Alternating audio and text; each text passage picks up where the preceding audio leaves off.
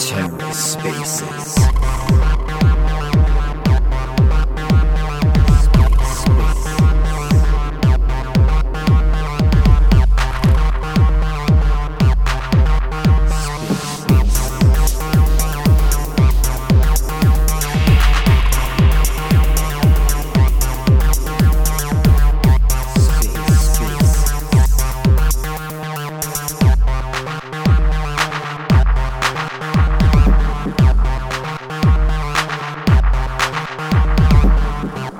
Welcome to The Ether. Today is Tuesday, October 11th, 2022.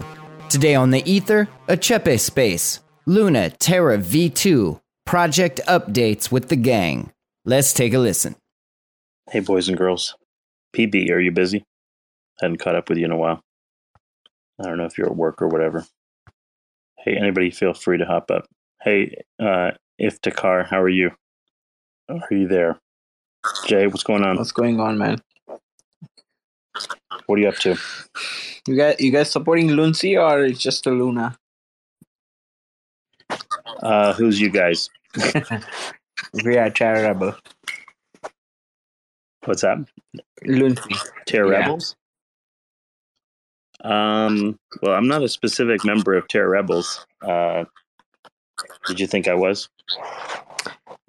It looks like, but now you are you are on the other side.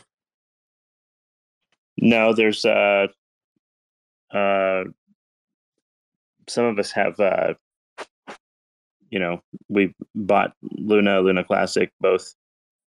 Just depends. Uh Terra Rebels is just a, a team that's uh working with us to sort of rebuild um some of the um infrastructure of the original uh Luna Classic blockchain Mm-hmm. which uh, has various technical issues right now. Mm-hmm. Correct, correct. So, So those so those need to still both be repaired. So you are on both teams. What's that? So you are on both teams. Well, I've been I've been around a long time, so I was uh, th- th- I have lots of Luna. So obviously, I care whether or not uh, Terra V two does well. Uh, so then, uh, yeah, anybody that had the original Luna, in order to have any advantage on Luna Classic, you'd actually have to buy um, all new Luna Classic, right? Correct.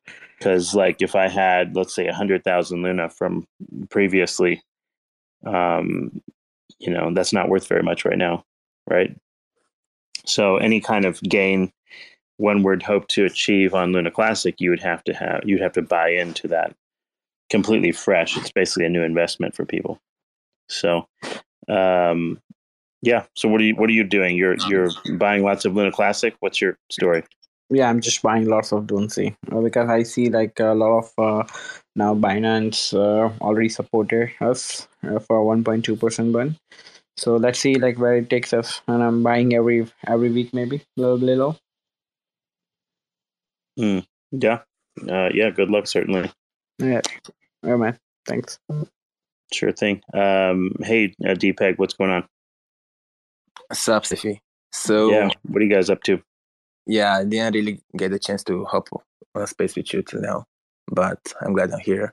And I was just wondering, like, if it's anybody building something on Lank till we get to Terra V2. Yeah, uh, well, of course, Terra V2 is functioning fine right now. Um the blockchain's fully updated uh, from inception. It has kind of the latest CosmWasm upgrades and everything, uh, which Luna Classic does not actually. Um, so, in that sense, it has um, everything needed to function. Um, some of the common questions people are asking are things like, uh, why would like what's going to differentiate um, Terra V2 from any other blockchain, like let's say um, a Juno or maybe like an app specific chain, uh, like Kujira or other layer one uh, chains, like for example, I don't know, like an Elrond or or a or a you know a near protocol or something like that, right? So the main thing right now for Terra V2 is um, there are something like 30 to 40 projects um, either functioning or reemerging on um, the platform. There are some groups that have, like NFT projects, and uh, some marketplaces that have decided not to redeploy, some of which have gone to Polygon. Uh, some projects have gone to Stargaze. Some projects have gone to um, Juno, for example. Now, uh, at the same time, like not everything on Terra was necessarily um, uh, like either profitable or necessarily, you know, functioning great or had great tokenomics. So the fact that some projects got wrecked, you know, I suppose some were destined to get wrecked anyway. so it's kind of like, uh, it, you know, they got it got hastened in a sense, but um, so some projects that were sort of like you know euthanized essentially that were doing kind of questionable. Uh, in either case, um, have had a chance to sort of reconsider and rebuild and try different ideas. Um, but uh, basically, the number of users that have TerraStation wallets uh, is high. You have a lot of new people um, that are using the wallet that are Luna Classic users, which are brand new folks. Um, and there'll be it'll be actually quite feasible to deploy some projects uh, on both um, Luna Classic and Luna and Juno um, potentially. So the um, ability to deploy cross chain among multiple Cosmos things is going to become, I think, uh, easier and more common with some of the new developments happening in Cosmos. So um, yeah, like it's it's actually kind of funny because a lot of people that come on to um, Cosmos, uh, you know, some the new the new meme coin folks who are just trying to get rich quick uh, generally tend to be very tribal. Um, they'll get upset with you if you post something about some other coin besides, you know, whichever coin you're talking about. Like if you're a Luna fan and you, talk about Atom, you know, they get upset because you're not pumping their bags or whatever.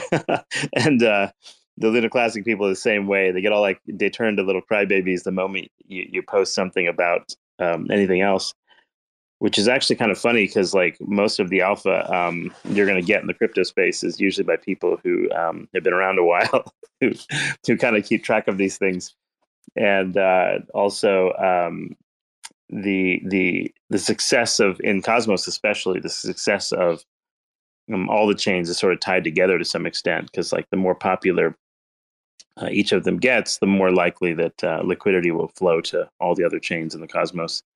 So anyway, there is that. But um, uh, yeah, uh, so there's a bunch of protocols kind of opening back up. Um, there are uh, some hints that uh, Terraform Labs um, and Do Kwon's team there are going to be releasing some things. He kind of posted um, a couple of interesting points. One is um, Do and uh, myself and um, Asparagoid are going to have a some sort of funny session together at some point. I think we're going to time it to.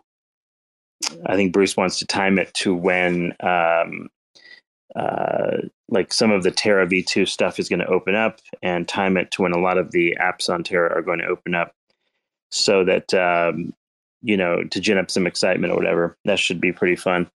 Um, we're going to mess with Do quite a bit there. It'll be interesting. Um, and then um, also, uh, there's some TFL project um, things that are happening in the background, uh, kind of hush hush that no one's clarified um, exactly what those are. But um, I think there'll be some information about that hopefully in the next month or so. Um, although I don't have any exact dates. So definitely stuff coming. Um, uh, whether that's going to be, you know, big enough to matter in terms of, um, you know, it's going to like be big enough to matter to beat other layer one blockchains or app specific chains or whatever. I don't know. I guess we'll have to see.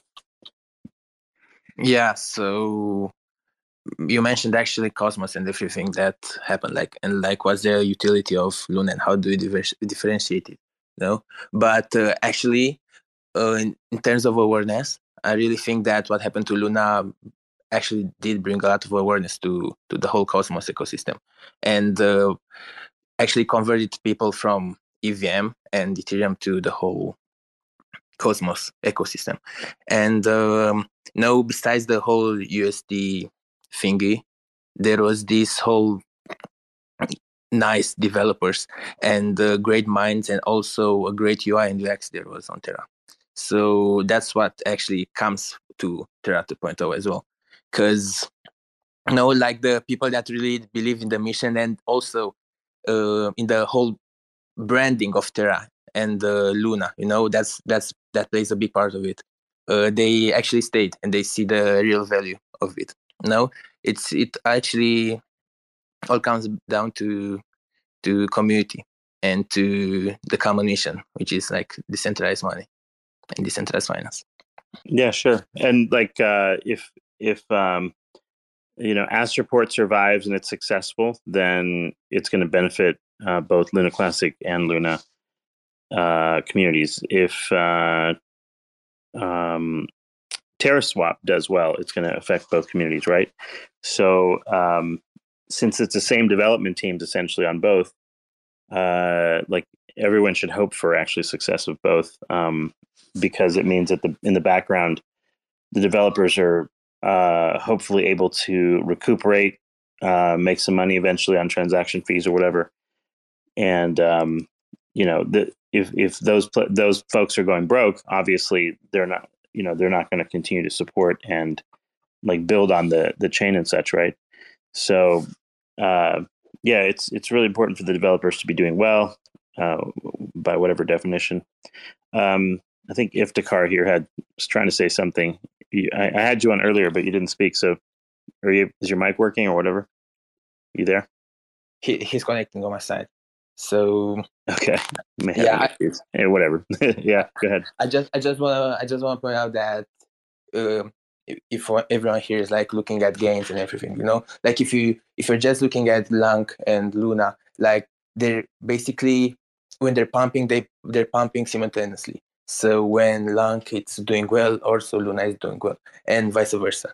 So I really I really suggest and recommend you to also if you're deep in LUNC to actually explore also what's happening on Luna because uh, they're somehow connected, you know. Yeah, there's some financial correlation there. Um, the the the new consumer, the new buyer of the coins, has no idea which is which. Um, some of them are available on certain platforms and some aren't. So when excitement starts to happen, there's this tendency for people to buy uh, just whichever one they can find. they don't know the difference between Luna Classic and Luna. Uh, so that that happens from time to time, uh, and that may be part of the correlation. Some of the correlation also may be that when um, Luna holders, when the price of Luna goes up, many people have their coins vesting, and when they're vesting, uh, they, you know, they can take those tokens and spend them on something when the price goes up, and they might use that to buy Luna Classic or vice versa. So yeah, there's definitely an increase in market correlation between when one pumps and the other one for whatever reasons. So um, usually, go ahead. Yeah, yeah, yeah. Quick question. Like I always thought about that, but what's what's your opinion on a bridge between Terra Classic and Terra right now? Uh, I think they'll come. Um, well, first off, you won't need to bridge really. Um, what needs to happen is is that uh, Terra Classic needs to re-enable um, IBC via osmosis or well, just in general needs to re-enable IBC. Um, that's something that's being worked on right now. I think uh, Tobias and um, uh, some of the Cosmos and Osmosis people, like uh, Jacob and um, like Notional DAO and some other people are trying to help to make this happen. Um, where if we can get IBC reconnected, um, it should be much easier to, um, yeah, transfer money between Luna and Luna Classic if people want to do that. But also, it makes for the possibility of interesting um, trading primitives and like platforms to trade between these these assets, which um, can help with just uh, you know just cross chain sort of just economic activity or whatever. Uh, right now, it's uh, quite the pain in the ass to go from uh, to and from um, Luna Classic. It's pain in the ass to, to go to and from Luna. Um, yeah, it's just a bit of a mess, like right now. Um, so these two chains, um, because like, well, what happened was the history of this the last couple of years is that um, uh, instead of deploying um, and subscribing to Osmosis, um, TFL really wanted to differentiate themselves by having their own wallet. Um, if you guys have used this Terra Station wallet, you know what I'm talking about and uh, providing users with a decent user experience on that wallet. Now, I think everyone that uses Terra Station generally tends to like it. Uh, they added some NFT capabilities. You can see your NFTs on these platforms as well. Um, and it's pretty decent. It actually had quite a few metrics before. They actually trimmed it now, now, but it used to be able to see a lot of different things regarding um, like metrics like wallet growth. It used to have metrics such as um, like UST and Luna volume and all sorts of cool stuff. Uh, they trimmed it down quite a bit, and hopefully they come back with some of those features. But anyway, the, what I was trying to say is like with the with the Terra Station wallet, what happened was um, there was this kind of disconnect of Terra from the rest of the cosmos um, because TFL didn't pay Osmosis for um, integration of Terra onto Osmosis. They didn't want uh, to increase wallet fragmentation they sort of kept uh, Terra disconnected from the cosmos to some extent.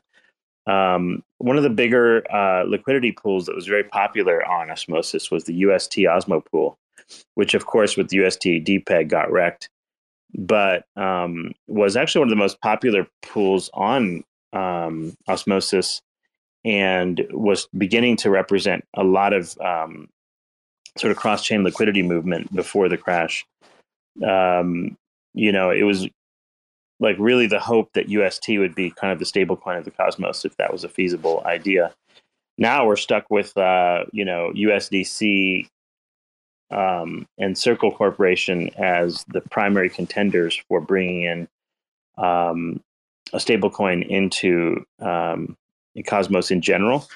Uh, if you have used um, uh, Terra lately, you'll no- notice that Axelar USDC is available. Um, I know it is via um, Astroport, etc. So you you have that, but um, at the time there was this uh, there was not a very strong push in Cosmos to bring in USDC and USDT uh, native because um, sort of UST was supposed to be that thing, which everyone was kind of hoping for, which obviously uh, is now no longer the case. But that was kind of the the big push at the time. So now there is some effort being made to hook up USDC to a consumer chain on the Cosmos Hub, which is going to make it a lot easier ultimately um, to bring in liquidity. So uh, you might expect to see USDC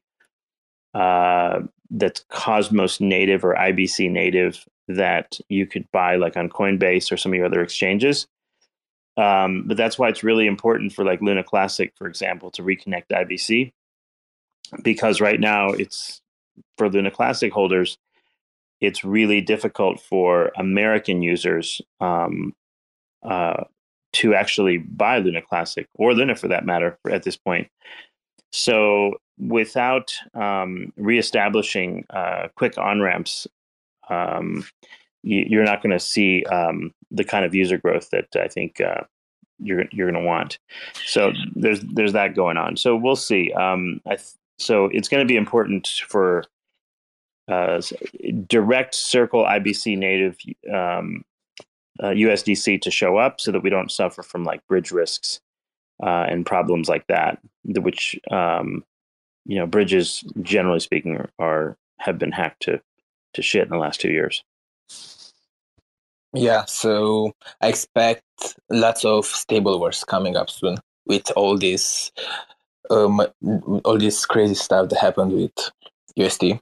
But uh, as I can see, there's a lot of potential growth for both LUNC and Luna because basically when you re-enable IBC on LUNC, there's gonna be so much cross-chain opportunities, and also for Luna. So as I'm aware right now, uh, there's no, there's not any CW20 um, Terra native on Osmosis. Because, for example, we're preparing to launch our our own coin, which is called uh, Dust. It comes from the USD. Um, actually has a utility that we're playing games with it, you know. And uh, I'm go- just gonna show you later, right? So uh, what we do is actually we're doing games, Web3 integrated games. So for example, right now we already have rock paper scissors on our Discord, and um, you can play with our token Dust. And uh, the idea is that it's incredibly scalable because the games can be played on any Discord server. So right now, uh, there are not so many projects on Terra, but a lot of them are actually coming are coming out. And uh, the the concept is that the moment IBC uh, uh, Terra, and actually uh, Terra native tokens will be available on Osmosis, and you'll be able to create liquidity pools. Then you're gonna be able to we are gonna be able to put the this dust token everywhere around Cosmos. So any NFT project and any Discord server with a pretty big community, even if they're NFT project or a protocol, they'll be able to actually play our games uh, right there. So we're really looking forward to that, you know? And I see that the whole Terra will has a lot of potential of growth if it's gonna be like if they're gonna be integrated and see as well in Cosmos. And also there's this thing that right now on Osmosis, uh, you can actually join with Keplr, but you can't join with TerraStation, if I'm not mistaken. So once they get that done, uh, there's another, you know, opportunity for everyone. So that's bigger volume. So that's bigger bumps, basically. Yeah, cool. Um, yeah, there's like what other NFT projects do you know about that are either new or um, opening up? You, you kind of keeping an eye on those? Yeah, well, right now there's like the Terra community is pretty tight, and uh, there's like GP, SP, Roni is on Terra, and uh, us, which we are like the first uh, Terra 2.0 collection, and um, right now I'm actually there's a lot of people coming going to Juno, so I know uh, Rectulf is actually they're going cross chain, and they're actually um, launching their new collection on Juno, and there are a lot of collections that are on Juno. And I see that right now founders are looking to are really liking Juno. No, also Secret Network. Like there's a bunch. There's a like Cosmos is incredible. You know, um, every chain has its own unique thing, and you know, they're they're, they're somehow they all uh, bring together the best to Cosmos. Yeah, I don't think there's anything um, uh, wrong with Juno either. I I, uh, I I kind of bought a pilot and I support uh, one of the validators and stuff on there as well. Um, I think uh, at the same time, it's like uh, y- you have like just different community of folks, and um, it brings a bit of variety to the to the cosmos. Uh, and you know, Terra V2 actually is technically more is pretty well distributed now as far as like token holders and such. Um, TFL um, did not take a cut of the new Luna token. Um, I'm sure Do and others who had any kind of large wallets would have gotten um, a chunk of the new Luna token, but like TFL used to have about 50% of the um, supply and that's no longer the case now. So it is considered a more of a community project, but um, the way that Do has been speaking or sort of hinting, um, they haven't sort of abandoned um, the the chain as far as like background development. Um, I have no idea like what kinds of you know issues he's facing or where he is or or like um, how, how the the team is communicating and building with all the changes that happened and i don't know what kind of like legal ramifications he's got and all that shit.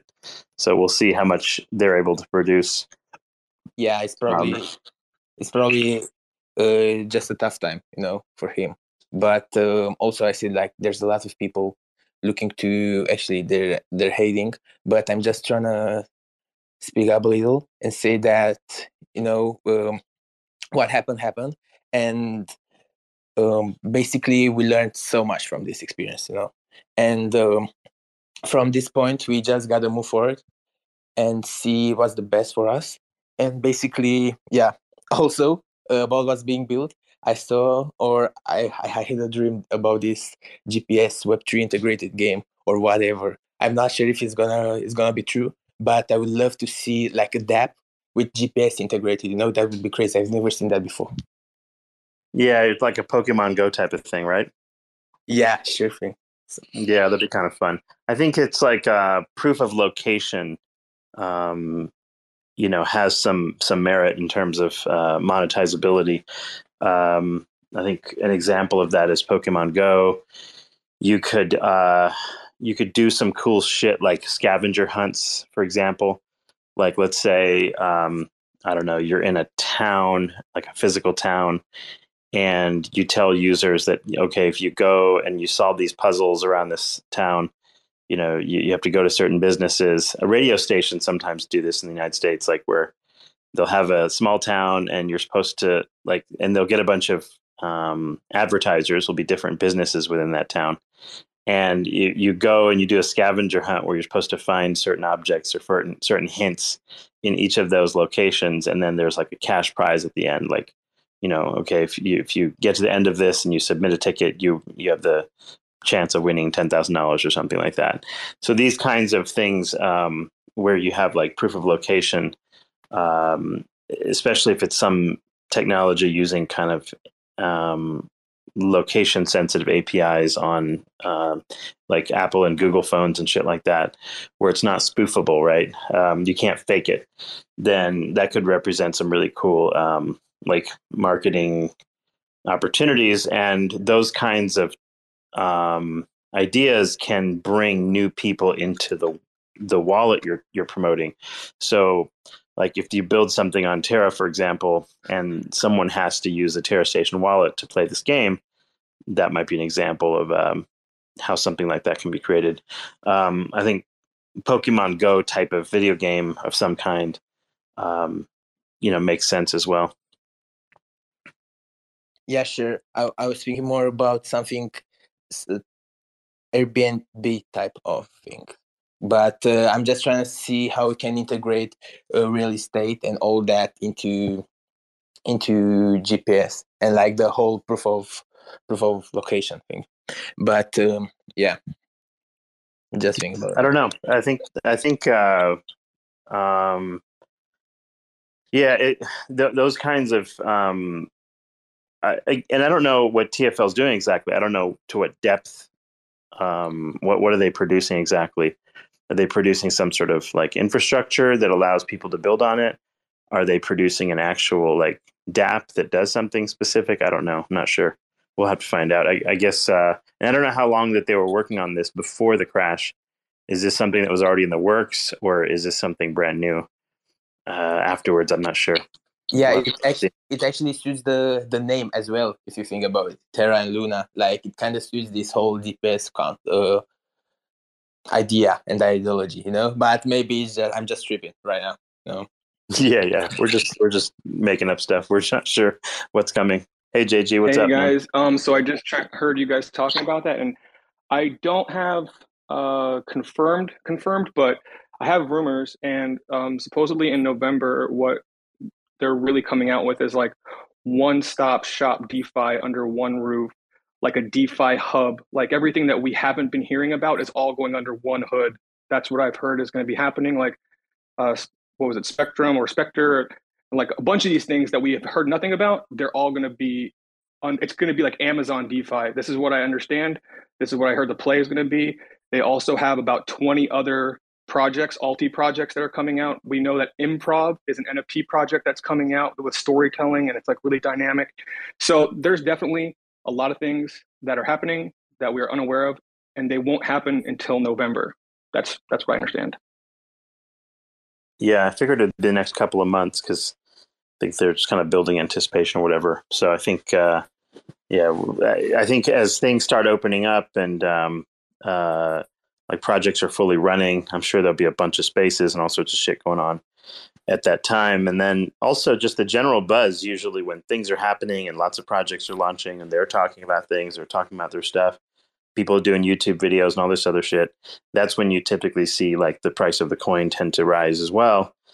Um, because some people buy the coin to buy some things, NFTs, maybe play a little bit, but they'll oftentimes buy extra to just buy and hold as well. So there's this tendency for everything to go up all at once, which is um, which is something to look forward to. What what are you guys doing? Um, so like with skeleton punks and uh, NFT Switch and everything, like uh, Luna Classic and Luna, like what are you doing on these chains exactly? Okay, so for us, you know, man, this is kind of hard. So for us, Luna Classic to me is a dead chain. It's a it's a, it's a meme coin. I really don't have any interest in it. You know, I'm happy for people who want to build there because I support everybody building in crypto. But I do not believe that no matter how much tax or burning is implemented, that that will ever go back to a billion ever. And um, so for us, we are totally uh, dedicated to Luna, the the new version.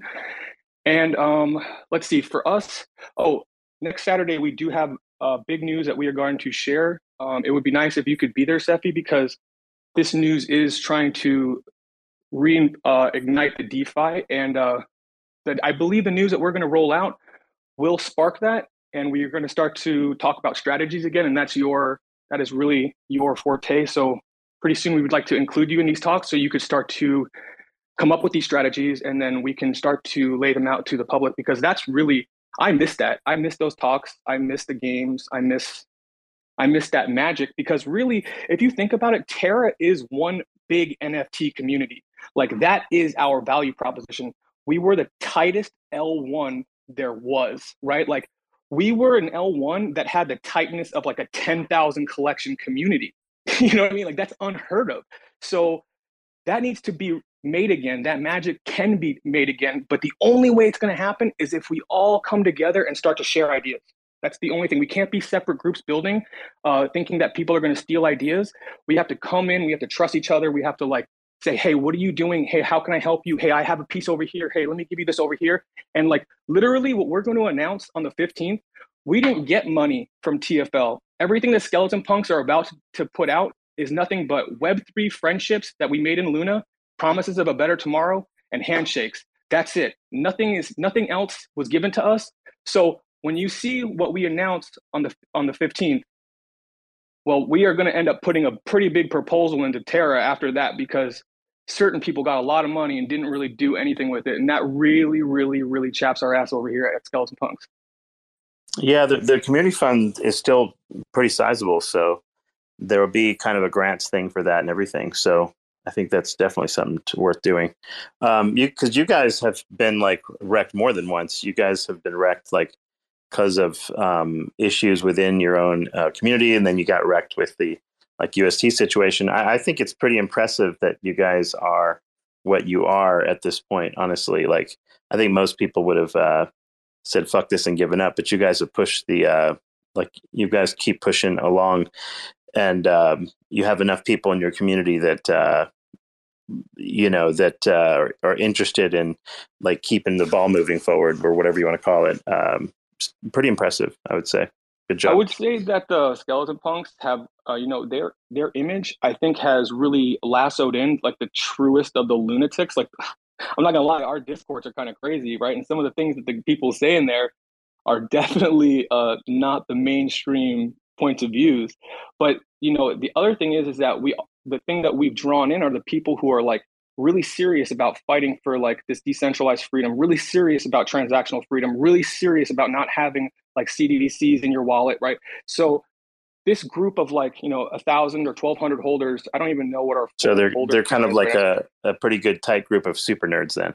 super nerds, super nerds, and then uh, there's half that are super nerds, and there's half that are just like Twitter nutcases who just want to like make fun of people. I'm not gonna lie, but but that goes a long way too. You need those guys in this. Like that's the only way. Like like you need the Christies, you need the CJ Moons, you need your hooligan twits, you need these guys who like really like make people laugh and engage. And like that's the magic, you know. That's that's what we had. Yeah, PB's here. Uh, like he used to put out all sorts of like just badass memes and stuff. Like just we uh, spread his Luna memes all the time. It's a tremendous amount of fun. Um, he's busy at work right now, I think, so he's not able to hop on. But yeah, um, yeah, the meme makers, uh, like you can tell which blockchain is going to be successful based on like uh, who's attracting the meme makers, right? Like if you don't have those folks, it's like you know you're fucked. Like I like today, I posted just for fun. I'm like, all right, I'm going to post like a chart on Luna Classic, and like we're going to see how many like likes and retweets this is going to get. And quite frankly, I'm fucking disappointed. I think it's pretty weak. I don't know. Like uh, it's very difficult to maintain um, kind of like some kind of shill or pump culture, whatever the hell you want to call it. Um, it is not easy to do, and um, it's one thing to make a coin go up once, right, uh, through some kind of uh, just internet hype, but to do to have that happen repeatedly is the hard part. Um, anybody can get lucky once, uh, but to get lucky a second time, a third time, or whatever, and, and make that happen repeat, like it's not as easy as it sounds. And I think uh, the um, Luna Classic community is going to face that exact same situation. I think uh, in the grand scheme, though, um, Luna's token price is actually sufficiently depressed enough that it's a lot easier to move the market on that, right? It's way easier to 10x Luna's price than it is to 10x Luna Classic price by any stretch of the imagination.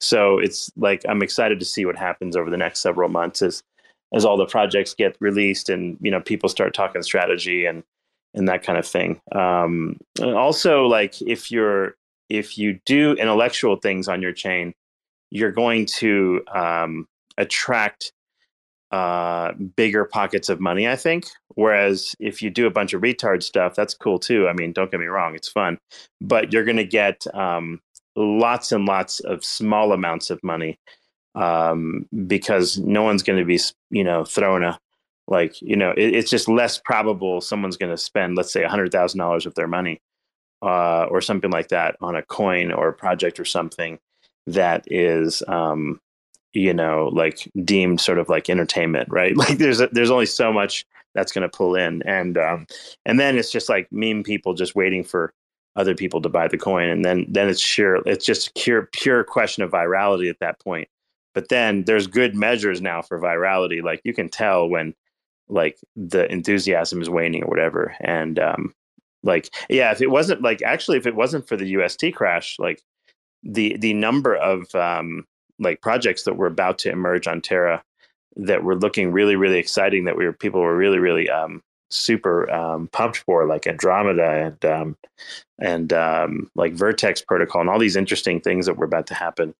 Um, like everyone was super excited about some of those things, and and from from a and excited from a perspective of like we almost had the kinds of like DeFi protocols that I kind of joke like it's the, the protocol that the it's the stuff that everyone needs but nobody realized that they even want yet. Like those are the kinds of things that were kind of emerging. Unfortunately, they were based on the existence of UST mechanism, which uh, is to say, you know, the censorship resistance was would, would have been a nice feature. Uh, can you do a lot of those things with like USDC Axelar or USDC native? Yeah, you you could. Um, I think the the crypto diehards aren't nearly as um, nearly as happy about the centralized coins um, ob- for obvious reasons. Uh, as as uh, like idiot as like as much as like some of the crypto universe wants to call like you know the UST folks a bunch of idiots or whatever.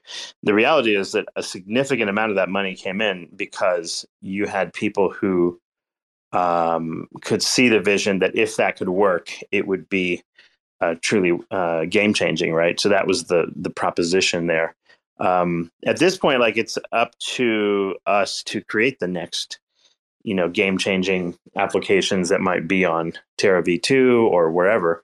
Um, because at, at this point, also, if you look at DeFi at large, right, um, a lot of DeFi you know, you might say, well, wh- why is Luna no better than any other layer one at this point? Like, why would it be any better than a, I don't know, whatever crap you're going to build on Near Protocol or um, Elrond or on Kadena or whoever else, right? But the reality is that those folks don't have any um, like absolute, like breathtaking DeFi applications either. So really, we're on a level playing field from that perspective. The cost per transaction is super low on um, Terra V2. It's a fully upgraded Cosmos chain. Um, it's going to be able to do like you know all the usual IBC things, and there's no actual reason why it can't do really well. Um, you know, there's it's simply a matter of like producing narrative and and um, finding believers, or you know, someone creates a really great application. Like um, I want to see like catch up with Andromeda folks and see how close they are to releasing things and on what chains they're going to be releasing their product on exactly. But yeah, you were saying, JG. Oh yeah. So one of the things that uh, we're trying to work on, because um, you know we're really fr- we're really good friends. Our project's really good friends with Redacted Money, and I, I, think we found a way to to actually mix money for free, so you can actually uh, earn interest while mixing your money. And uh, so we're going to lay out a strategy on how to get clean money because a lot of Luna will be unlocking in November, and it is our belief that if you're going to have unlocked Luna, you might as well have free money. So we will lay out a strategy, I believe, on the on the, the 23rd, hopefully, that will uh, lay out a quick way if you're going to have vesting Luna to not just take it to the open market and sell it, to actually do something with it, to get some clean money, and then and then you have and then you're like really crypto free at that point because it's not attached. Yeah, to it's kind of funny. a lot people, people haven't thought of that like. exactly. A lot of people don't even know what that's like. Yeah, no, actually, um, it's like my Luna that I got via airdrop is basically just like it's like poof and it's just out there like nobody knows i have it. So it's kind of funny like there's no um it's like a paper trail free airdrop of a shit ton of luna so like i think people don't understand this this element of it like you know there's you you even if you have a lot of original luna and it's i'm, I'm sorry luna v2 and it's vesting and it's stuck there right um, i'm not so compelled to get rid of it necessarily because it's basically like I don't know secret money and essentially like so I I'm fully with you. I think figuring out how to like um like turn it into something where I could use it um worldwide, like not even in my home country, but use it to just fucking travel and go somewhere and just live off that shit. It'd be kind of funny. Um, because then like if you had like for example some sort of fiat off ramp or fiat debit card or something right and you could spend it in different places um, you know that would be pretty sweet. I'd use that for sure. That's right. That's right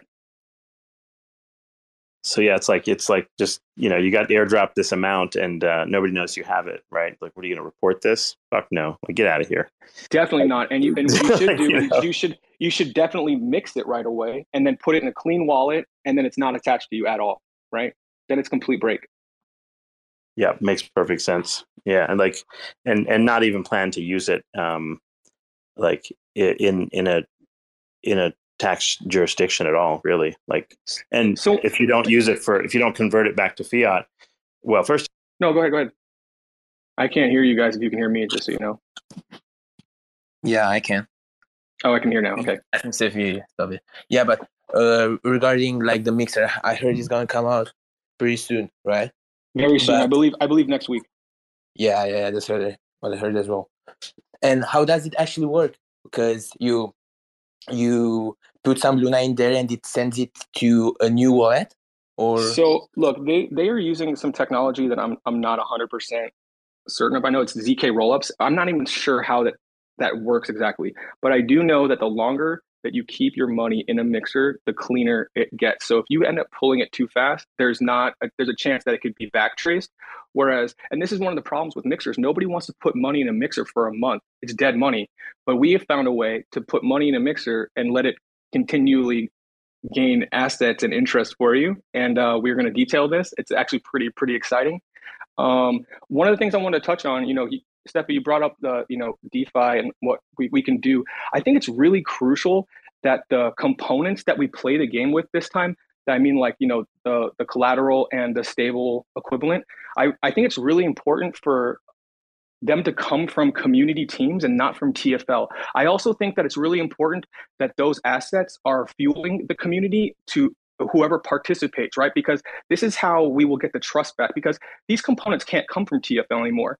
We have a chance to lay these components out. And if we can get them out fast enough, then we can dictate the terms of engagement if enough of the community understands the play. You know what I yeah. mean? Yeah, what I want, like, what I, uh, I got a phone call while we were you were chatting, so I, I missed some of what you guys saying. But like, what I'd like to see is, okay, just imagine I've got my Luna, um, I have the yield emerging from that, or um, maybe I'd take Luna, take my yield, you know, stick it in a grid bot or whatever, um, in some sort of on-chain, you know, trading mechanism where maybe every plus or minus one percent it buys and sells and like produces yield that way. Um, and uh, you know that's happening in some sort of vault architecture. Uh, so even the the buys and sells, number one, don't net me any kind of capital gains. And then, um, assuming that you even wanted to report it, but that's a different thing. But let's say um, you, you um, were reporting, let's say, for example, um, and you have this thing happening in a vault architecture, so you, you're you're basically tax efficient, and then um, you have this set up to where maybe you could port it out via like interchain accounts to like an Atom wallet or some shit, right? That completely disconnected from this, completely disconnected from your other shit that you're doing. Uh, a brand new, fresh Atom wallet, right?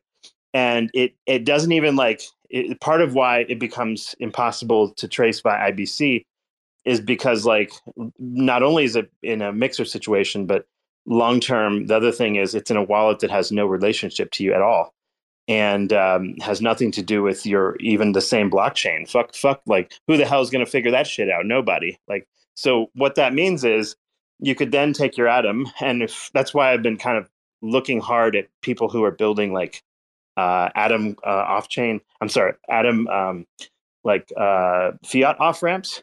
So that if we can get like a debit card that uses Atom, it won't matter whether we have you have Luna or not, right? We only need one major coin of the Cosmos, exiting to like debit cards or to like Travala.com, uh, where you could go and like travel on some travel agencies and shit.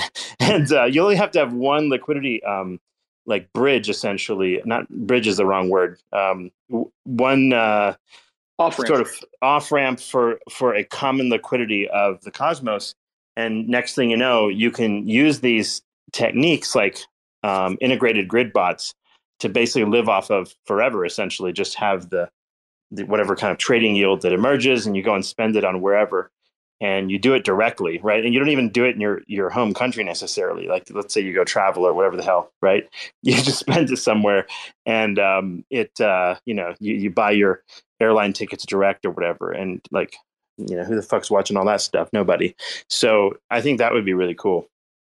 Anyway. yeah i mean it was pretty great when we had the gift card uh, access and amazon access. I mean I went shopping like crazy on Amazon. yeah, exactly. Buy all your shit, and then that was, you know, who's checking Amazon or whatever, right? Yeah. Yeah, gift cards are not reported. yeah, beyond a certain size, right? So gift cards' main issue is like you can go to a certain size before becoming a problem. So, but I think for average people, like most people, I would say probably ninety percent plus, that could be a, a plus if you had a strategy that's comprehensive from top to bottom, right? Um, it can't be like some half baked thing with like partially, um, because otherwise, what'll happen is people say, "Wait, I don't get my two to three percent cash back using a regular credit card. Why would I want to go through this gift card route?" Um, it would have to be a much more comprehensive reason to do it.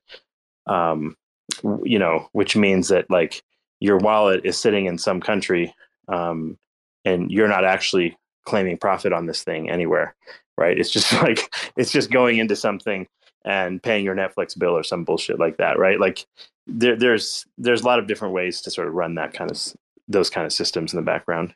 Anyway, um, you know, I miss those. I can't wait for the game to start. I really cannot wait for the components to come back and we can start like talking about like the value capture games and the little strategies because those worked so well for me. I'm not gonna lie. I made a shit ton of money following what you were saying to do. It's not that hard. We were we were so fucking close too, right? Like like oh, the disappointment here the disappointment here wasn't just that like what happened to UST. It's just that so many of the protocols that I felt like people needed but didn't even know that they wanted yet were so close, and that excitement was really, really, um, you know, that was the the excitement. It wasn't so much like I didn't even have much an anchor protocol or whatnot. People made it sound like, oh, like you know, I'm getting this stable yield out of Anchor and I'm getting rich. And I'm like, like 20% yield is bullshit in crypto. Like, what the fuck would like, like I didn't have much in there um, necessarily. And I didn't understand why people put so much into Anchor when like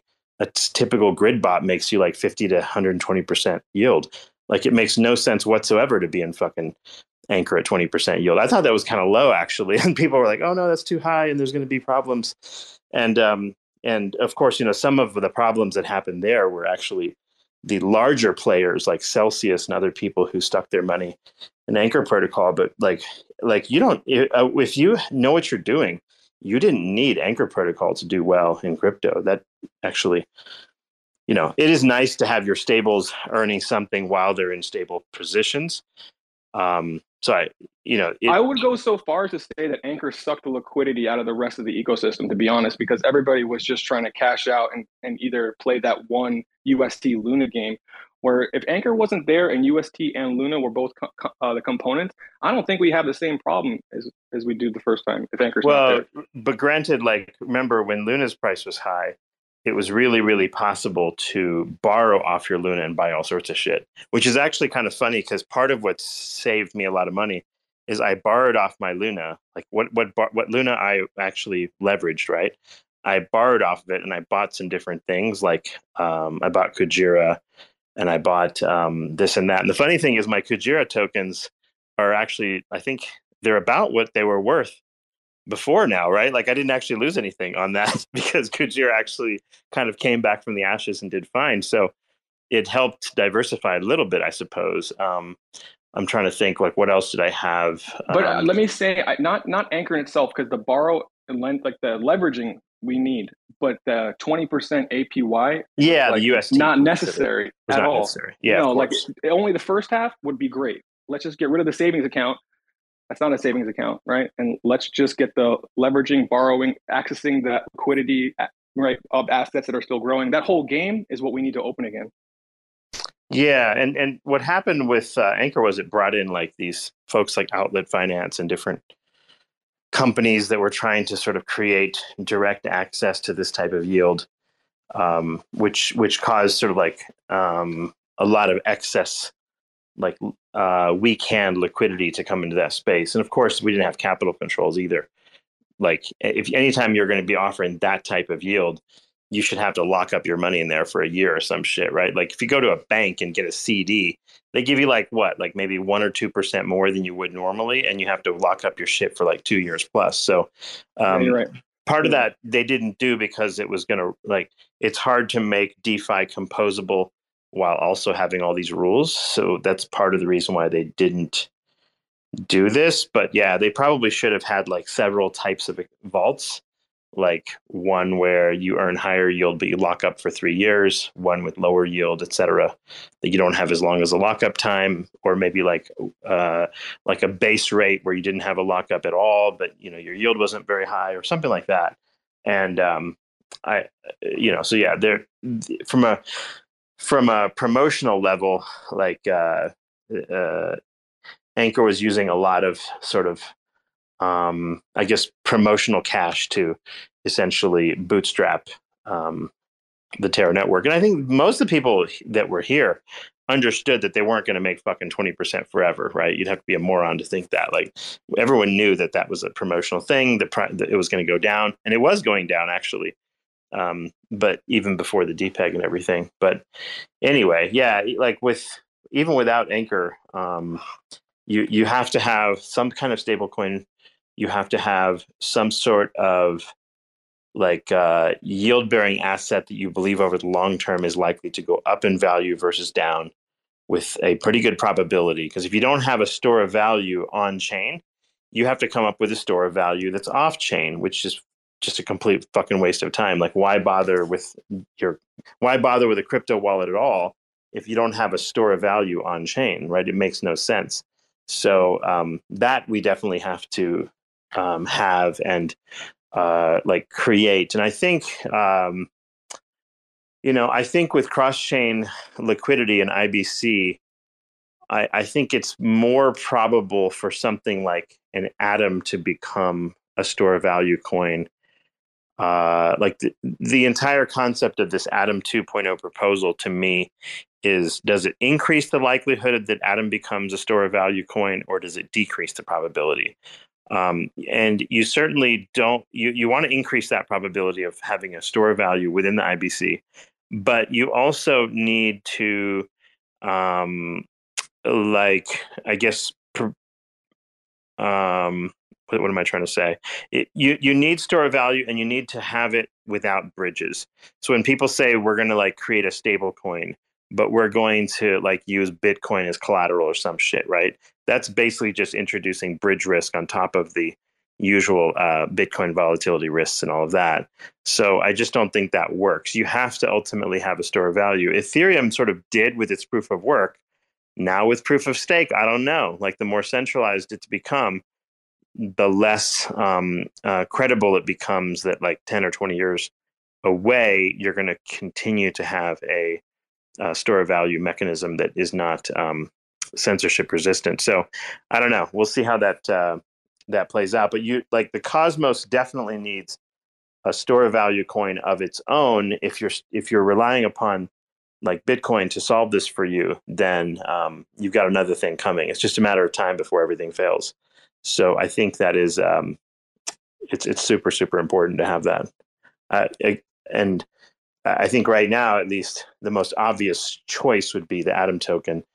Um, but Jae Kwon and others have a good point. The more wacky shit you do and the more governance related shit you put into the system, the more attack vectors and vectors for failure you possibly create, also, which was sort of Satoshi's point when it came to Bitcoin, um, which is why there's no smart contract platform at all or at least not not the way we think of smart contracts on Ethereum or Cosmos or whatever.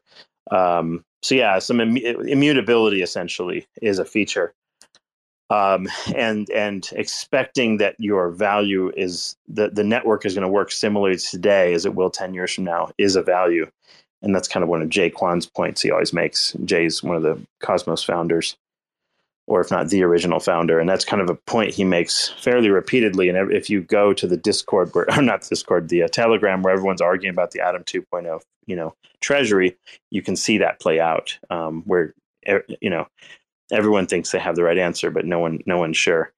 Um, and you, you have a system that goes nowhere. So yeah, I think uh, if we can have Atom 2.0, uh, Atom 2 uh, have these new features, enhance IBC for all of us, have some store of value function. And we can use that as a primitive on places like Terra, along with uh, a, stablecoin primitive. You have the basis for um, a longer term uh, trading algorithm where people are likely to continue to bring liquidity in. And Luna was that for a while, right? Like Luna was the only sort of like uh, deflationary sort of coin that had any kind of serious mechanism behind it to really drive its value up because the theoretical use case for UST was all the world's money. So like it had a it had a demand that was essentially insatiable essentially if it worked, right? And that's why Luna was so interesting to everybody. Um, I haven't seen, by the way, any other um, demand driven uh, deflationary mechanism of a coin so far. I've seen some small, uh, like video games and things like that, where you know the use, the revenue developed from uh, spending things on chain causes a deflation of the coin, a burn of the coin. But when you have things like burn taxes, like what Luna Classic has, when you have things like burn taxes such as I don't know, Safe Moon and a bunch of other coins that are on Binance Smart Chain uh, pretty much most of those have gone to something that looks like zero uh, or performed worse than Luna did. like so, like the the or the, so which is kind of funny. But um, yeah, you you uh, uh, to create a, a a sort of apex asset of some kind um, is difficult, but pretty much necessary for the ecosystem. If you don't have that, then the amount of capital that's going to flow into your blockchain is going to be limited. It just it is it just is. Well, you need your keystone, right? You need that linchpin that's going to I hate saying anchor, but anchor it, you know? Yeah, it has to you have to have something that uh, attracts capital. Um, and th- you know, there's a th- you can create lots of different themes, uh, memes and other bullshit, right? Like but a dog coin can you can just have another dog coin um, you know like what do you have on your platform? What what can we create on terra v2 that is cannot be replicated as easily elsewhere?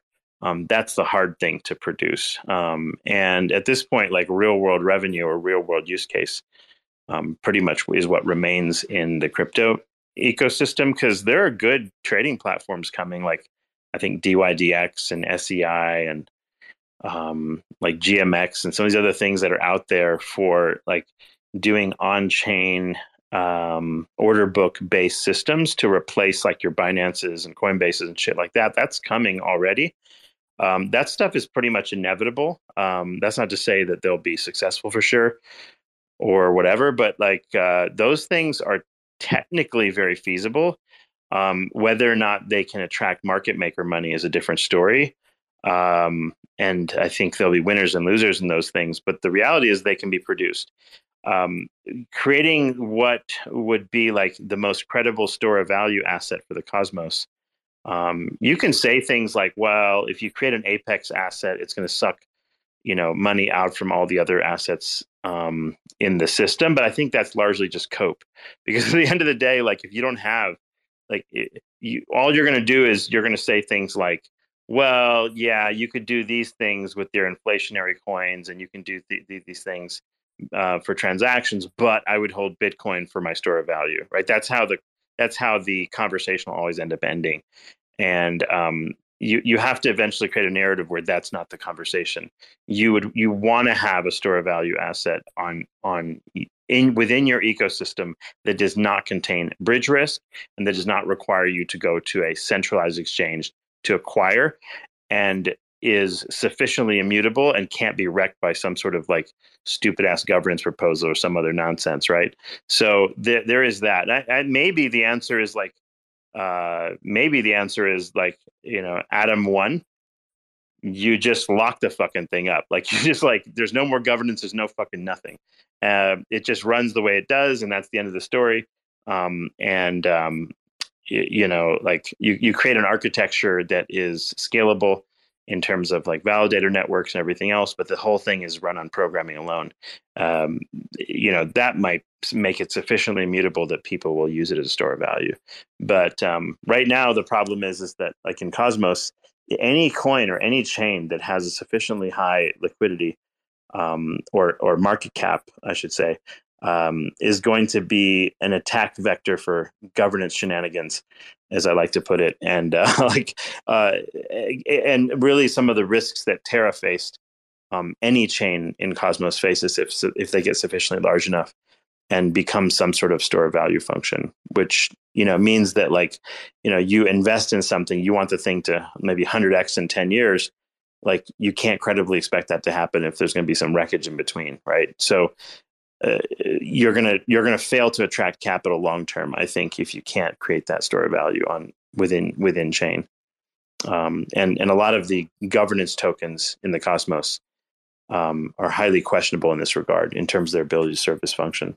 I just want to be clear. So, do you mean we only need one of these store of values for the whole IBC, or does each IBC want to strive to have their own store of value? Um, I think with IBC, uh, if you could get at least one that is fungible across, you know, an IBC native store of value token, one is asking for a lot because number one, it's hard to make anything credibly decentralized. That's the first problem.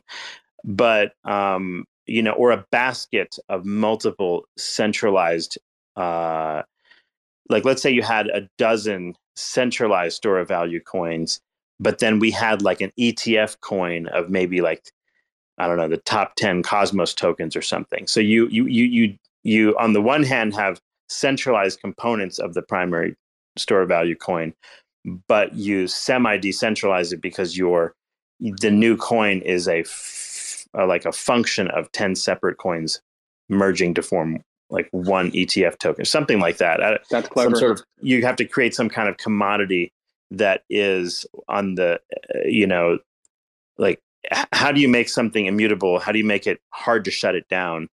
Um, how do you make it immune to sort of like government agencies or whatever, right? Like all of those things are relevant if you want to build like a hundred billion dollar market cap, a trillion dollar market cap, right? Like because eventually capital start flowing in. Because here's the thing: when the risks of the downside price action are there, right? And the probability of getting a 10x on your high risk asset go lower and lower, it's just going to be harder and harder to attract capital, right? Think about it. Like, like for example, take take Bitcoin for example. Let's say the best you could possibly do was to get to gold's market cap of you know 10 trillion dollars. That represents let's say you know, I don't know, like close to a 20 or 30x from current valuation. Um, are there better opportunities to get a 30x with with you know in in the world of finance? Sure there are, right? Like there's not like easily there's there's chance to get that right you're you're more likely to make a 30x on luna version 2 if you were to guesstimate than you were to be on bitcoin in it by any stretch of the imagination right so as the market cap grows like it has to have great store of value function it must if it doesn't then it's just going to fail to attract capital that's trying to move there for safety um, and you also won't attract the speculative capital who, who, capital who's coming for the the high multiple growth. So you can't be both like high risk, high volatility, and, and like expect you know, and not even have a 10x, let's say, and then you expect people to show up for some sort of store of value function. So what happens? The thing bleeds out. That's what's going to happen to your coins if if you don't have these functions. So I think Cosmos in general if it could have at least one primitive of this type, um, that would be uh, an achievement. Like, uh, I, I, think that's the be- that's the canary in the coal mine. If you don't see that happening, then something eventually is going to get fucked up, and the whole thing is going to get washed down the tubes. Like at some point, at some point in the future, like this is the this is the risk you face ultimately is to to bleed into irrelevance. And um, anyway, that's just my theories on this. Um, happy uh, and then level 10 happy did you have a, some comments about anything we're just bullshitting here no no i just was following and i wanted to jump in but you pretty much answered what you were putting in the room like how to actually um, get it together, be a great store of value like doing the same thing that the brics countries are trying to do is into joining the brazilian currency and the chinese and the ruble and whatnot to kind of mitigate the risk and attract more people to invest into that right yeah, you have to. I, I, think it's also a question of network effect too. Like the more countries that are using a specific currency or system, like whether it's the euro or the dollar or whatever, the more likely that um, it's just simple network effects or Lindy effects, whatever you want to call it, um, that end up, um, you know, uh, making things become winner take all. And I think, uh, yeah, it wouldn't surprise me that, yeah, um, people that feel like they don't get adequate representation, say, for example, in the dollar, want to create their own. Um, one thing that's good about the Cosmos is you can produce anything you want. Um, you can create a blockchain uh, with like the Tendermint um, you know, SDK or whatever. Uh, the thing is that the the way that the the Cosmos ecosystem is built, the inflationary rewards are built to pay the validators and to keep them going. And so far, we haven't solved the problem of how to um, both incentivize validators for being good, but also not creating too much validator centralization. Um, so the only thing I can see so far is if you have like lots of Cosmos chains, each of them are going to be centralized. The top 10 validators are going to have a tendency to take most of the vote. It's just how this works. But if you can create some sort of primitive, maybe that is a conglomeration, some sort of IBC conglomeration at the core level of Tendermint. Like you, you have to create a coin that's a store of value that that represents the cosmos, in my opinion. That is like a base part of the cosmos network and absolutely fungible anywhere on the cosmos. Like Yeah, without Sophie, bridges, without dexes, without anything. Or you, go ahead. Um, have you ever thought about um, this? There's actually one thing that really gets me when it comes to proof of work. It's like because people have to invest energy and spend money, right, to mine new blocks. So this is Bitcoin, right? So we all know about that. Why don't you want to, let's say, borrow some of Bitcoin's abilities? Like you have some atomic stakes that you actually put into your validator. So you borrow a part of that proof of work protocol for your profits or using Bitcoin in a way to actually get this necessary decentralization because the Bitcoin network is by default decentralized. Have you ever thought about that being a way to actually achieve what you want to do? Yeah, this was sort of what uh, LFG was trying to do with Luna. I don't know if you kind of know the history of that. The idea was, yes, to, you know, to create basically a, a Bitcoin store um, that you know that becomes the collateral for whatever it is you're doing. The problem is um, the Bitcoin network has no way to be directly integrated. Um, it's directly into any other sort of blockchain network. You have to ultimately have some sort of custodian that holds Bitcoin in some centralized location with some sort of multi-sig and you're either going to have multi-sig risk you're if you get big enough remember like nothing's particularly risky until you reach a really large size so let's say you have a multi-sig in it with i don't know um, $100 billion worth of bitcoin securing your network in the background um, you can credibly verify that you have this bitcoin because there'll be a wallet there'll be money in it. But what you can't really guarantee is what the multi-sig signers are going to do with that. And we don't have a great way to connect the um, the Bitcoin network uh, seamlessly into other networks. People have been sort of working on this sort of shit, but um, you ultimately create some. Uh, you're going to create a choke point with some risk. So, for example, with the LFG thing, like whatever the five multi-sig signers, whoever those people were, um, whether it was like Do and like Remi and I don't know who else else was on that multi-sig. But the point is, you created a situation where, like, if enough money is in the system, there's a good reason for me to take a gun, um, take a small team of people, and capture three of the people on the multi-sig, like, and and basically force them to um, release this money to me in threat of their family or some other shit. So you have enough money involved, and I promise you, like, you're going to get a movie out of it, right? You're going to have drama uh, develop eventually. It's just a matter of time. So these kinds of things don't like work long term. Like Bitcoin's primary failure, um, and and you know the Bitcoin maximalists will never like you know want to admit this, but its primary problem is it's useful as a base layer, but it's missing a, several important features to make it uh, to get you layer two and layer three solutions on top of it. Um, and those problems were never actually solved um, when Bitcoin was released. So it, it functions fine as a peer to peer cash. It doesn't function so well uh, in terms of like corporate treasury. Um, it doesn't serve well because of privacy. It doesn't serve uh, like well from the perspective of being able to build a layer two on top of it very easily. Um, so it's it's missing a lot of things that would make it like I don't know, uh, useful in the long run. So, for example, I'll give you a good example here. So, like, let's say, for example, I had um, a billion dollars um, worth of Bitcoin because I am a country, and now I want to be able to use that as um, collateral to print um, my nation's, like, you know, country's uh, coin. Like, I'm Argentina, and I'm going to use my Bitcoin reserve to to print um, you know whatever coins right?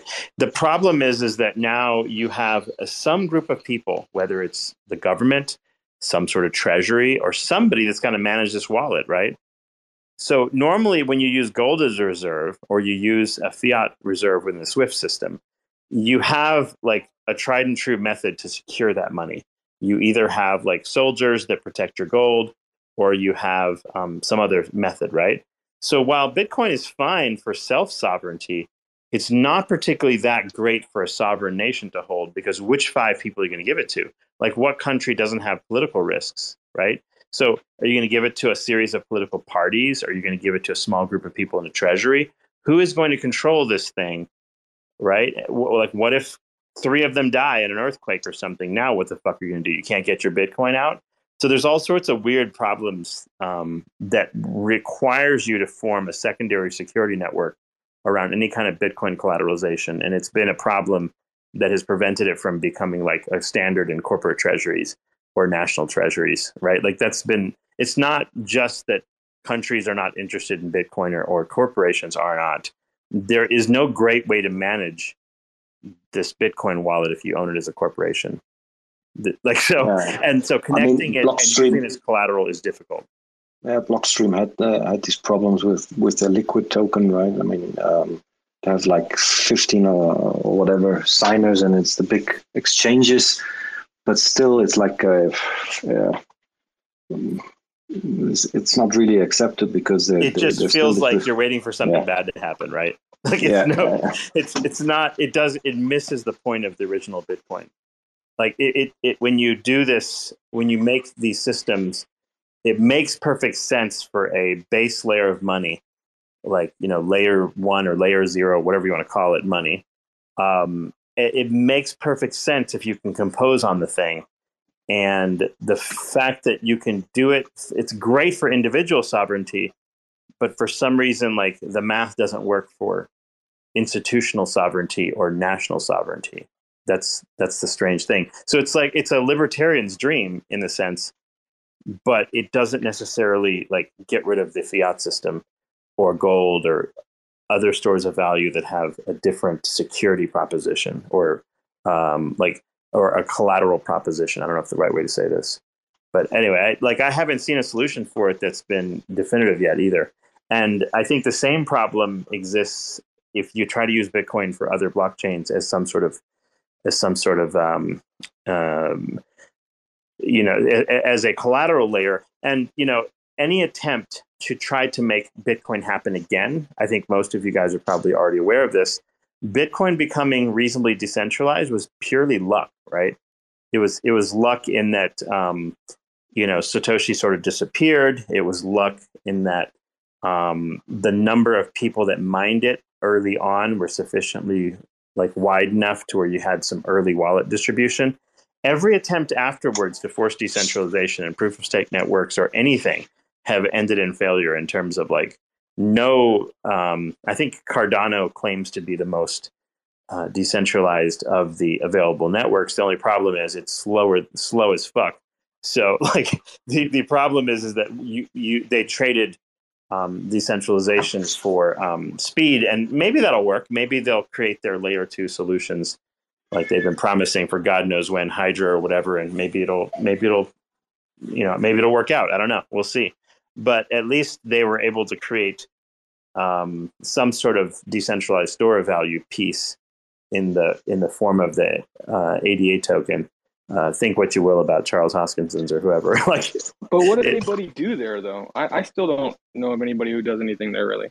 I don't. Yeah, you don't hear a lot of like uh, DeFi talk among the Cardano crowd. I, I don't know how much has been put out. It's also like it's it's kind of a slow network because of the nature of it. So they need layer two solutions like a Polygon style thing um, to actually make use of their network. So I don't think I think it's fine. I think it's okay if they at least serve if they have the base layer like value function, and they have a um, store value function that may be good enough to um, build upon. But at the same time, like if you already have this, sec- when you have to have a security risk of a layer two, um, and it's not baked into your original platform, then there's all sorts of risks to that, as you guys have probably already noted. so, yeah. yeah, you know, Sophie, there's this one thing, you know, after being quite for a while now in this um, crypto space and having uh, got I tried almost everything that's out there and tried this and that, made some money, lost some money. I'm um, not complaining, but um, there's actually, you know, the real use cases. There are still, um, I think that there are use cases, but the people um, they don't pursue them because there's no incentive to pursue them for the guys, for these developers. It's not kind of a self-sustaining thing in itself, right? If, for example, let's say, for example, a Lightning network could be built out to be a complete payment network, right? But there's so much hurdles from legislation and whatnot, right? That no one really wants to build in this direction. There's no big company that's happy to actually throw a lot of money in that direction because you never know what the legislator is doing in the end of the day. So you can completely get wrecked, right? Uh, but there is, let's say, there is actually a possibility to build something out of that technology as a yeah. pure money transfer layer, right? And and corporations generally, um, uh, the the corporations that want to use these things generally want privacy, right? Like, it, it, I mean, it's just it's as simple as that. Like, if I have a company, and let's say it's worth it's a billion dollar company, and um, I want to accept um, you know crypto payments at my various locations. Uh, let's say, for example, I'm a Starbucks and I, I want to accept uh, Bitcoin at my various locations. Maybe I have a different wallet at each location. Um, the see, like you would you would essentially have to have some sort of um, mixture of a mixer. You would have to have a sort of obfuscation of the the wallets and such in order to make it set up in such a way that um, you like a competitor to my corporation doesn't know exactly how much coffee is being sold at every destination, right? Like, like if you assume that like uh, Bitcoin took over the world somehow, like if no other transaction was happening but this, um, it would just provide too much market data to competitors to have this. Yeah, yeah, I understand that, but they so solved that, right?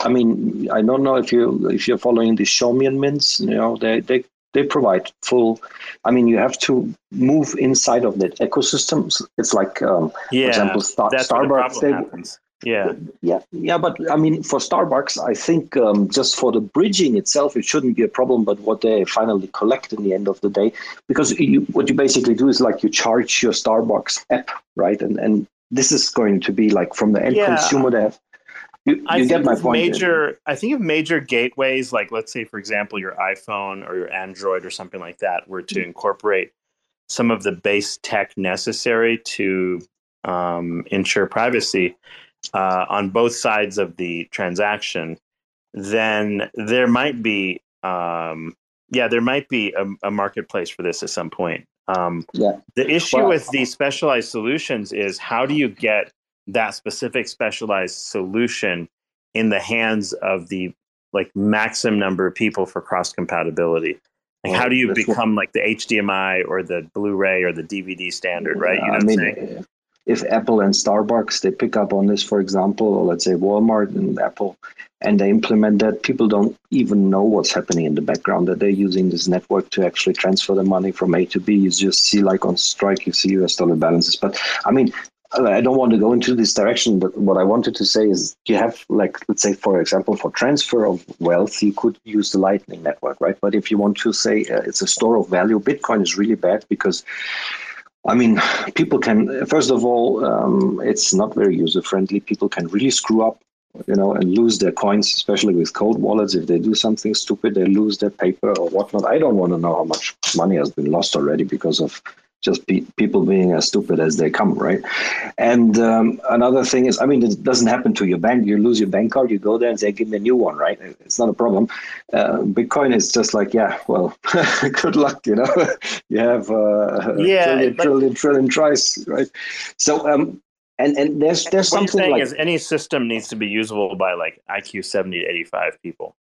Like yeah, it just, it just you, you have to have it money has to be usable by everybody somehow or another. Exactly. So if, if you, for example, if you go to the uh, to the Atom, um, um, let's say the, Cosmos, right, with Tendermint blockchains, which are all interoperable, I think um, there's there's actually some, uh, let's say, if if every of these blockchains is focusing on something specific, but they all can interchange, I think that's where quite a bit of strength comes from, right? And if you go down this road, I think um, you, you still want to be able to have somehow, and even if it's a, a botched way of doing it, it's like you have some central custodian who's holding a lot. Maybe not. Maybe everyone can actually have some client of his own running on his cell phone or on his browser that actually has a stake of some sets on on on, on whatever wallet validator, and it's not so centralized. I, I think it's just like maybe it's worth to, just to wrap, wrap one's head around that you know uh, yeah just... I, what i've what i've done is i've i've taken uh, my money and i've spread it among some different Cosmos networks. I've spread a little bit um, in non Cosmos networks. Um, it, the reason for that is that way you it, let's say there is some sort of like ecosystem wide Cosmos failure, like for example, something bad happens to um, like a bug is found in you know a Tendermint, sort of like what happened with the recent Binance thing. Um, the Binance didn't update their um, their library. their libraries to to to uh, uh, and they made them this mistake and luckily that didn't it wasn't a problem that affected the rest of the cosmos. But um, imagine there was something like that that did affect the whole cosmos and for some reason and uh, it's it's a tendermint native problem for some reason then you know you you'd want to have your money in somewhere other than just cosmos at that point so like I throw a little bit on Elrond network just for the you know to keep an eye on what's going on there. I throw a little bit in different Cosmos chains. Um, you throw a little bit in you know Bitcoin. You throw a little bit in Ethereum or whatever it is you want to buy. Um, it, there's there's nothing wrong with that. Now at the same time, it means that there's more keys that you have to manage. Uh, you have to figure out where you're going to put those. Is it going to be in some sort of like you're going to use uh, paper? You're going to like etch this on metal. You're going to like put this on you're going to split up your keys are you going to do like it, the more the more places you have your money custody and um, inheritance becomes even more problematic which it's one thing to tell someone okay by the way like my money is on ethereum this is wallet this is vitalik's you know code and like he's he has a seed phrase split in two countries and if something happens family this is where you go to get your money um, but if you have like a dozen wallets or a hundred different places you have your money, that's great and everything. But like when something happens to you, that could imply that all that money is lost unless your family is perf- perfectly in tune with figuring out where everything is. So that's the other flip side to this is that custodial services are a problem. And then of course, like look what hap- look what kind of problems happen with custodial service this year. Like Voyager was doing a pretty good job creating an easy to use app and all this other shit and they decided to go and gamble users' funds too aggressively with a company uh, where they dropped seven hundred million dollars capital in the three three arrows capital situation got wrecked. They were trying to build the consumer friendly solution, which I supported, but I you know in the background you had centralization risk that wasn't obvious to most people. Um, Celsius is another example. So BlockFi is yet another example. We had like multiple custodians that um, you know their goal as a custodian got entirely fucked up by the fact that they they didn't take their custodian role uh, seriously. I think Coinbase Coinbase is better at this by a wide margin. What do you expect? They're all banks, you know. yeah, they're they're they're all they're all trying to make make yield off of different strategies, right? So yeah, lending, borrowing. yeah. So hey, that's the problem when you have when you have degens running whole platforms like Voyager. Like that was like a degenerate play right there. That was so crazy. Yeah, it was it was an extreme degen play. Most of us, like even those of us that have done totally degen shit, would blush at that one, right? You're like, wait, what the fuck? Like, what were you doing, right? Like, why why in the world did you have that much money unsecured with one person? Like three quarters of a billion dollars? Are you fucking kidding me? Like, if imagine you were you were messing with a if you're messing with a billion dollars of other people's money, you'd hand it all to three arrows. I don't know. I'm not so sure about that. Anyway, like, never, never. We don't even know who they are. like, well, I mean, we had some idea of who they were, but the thing is, like, it's just a lot of money to have in one place. I think it'd be, it, it doesn't too. make sense. Unsecured uns- is the thing. That's the yeah. Yeah. Although with with like what would what would they have secured crypto with? This is the problem, right? So like on the one hand, you're talking about like decentralized forms of money and this and that. Like wh- how exactly do you even secure with sufficient collateral?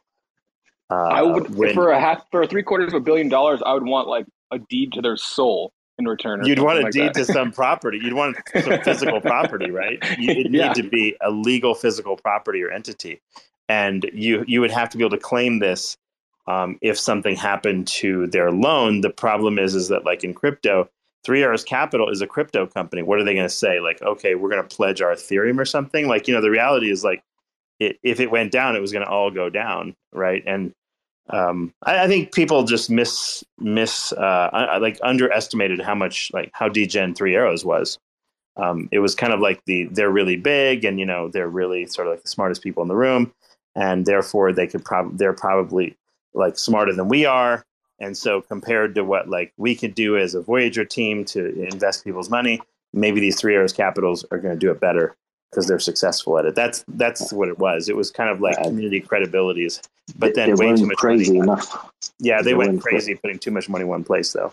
Is what happened. No, no, I mean they weren't crazy enough. You know, the really crazy guys they get far in this world. You know, it's like Elon Musk or someone wants to go to Mars. They get really far. You know, because they get they turn into a cult. but uh, that's why I was saying they they weren't crazy enough. You know, they, they just gambled it away. Anyways, yeah. Yeah, but it's it's an ugly story. I mean, um, especially because it it actually gives the the the bloody uh, government a good handle on on on putting up with all these troublesome regulations. They get eighty thousand IRS agents screwing everyone over, right? I mean, that's they need this kind of news. They're like they're they're like happy back in their offices there at the SEC and say, look at these idiots. You know, now we we've got something on them. Everyone knows. You know.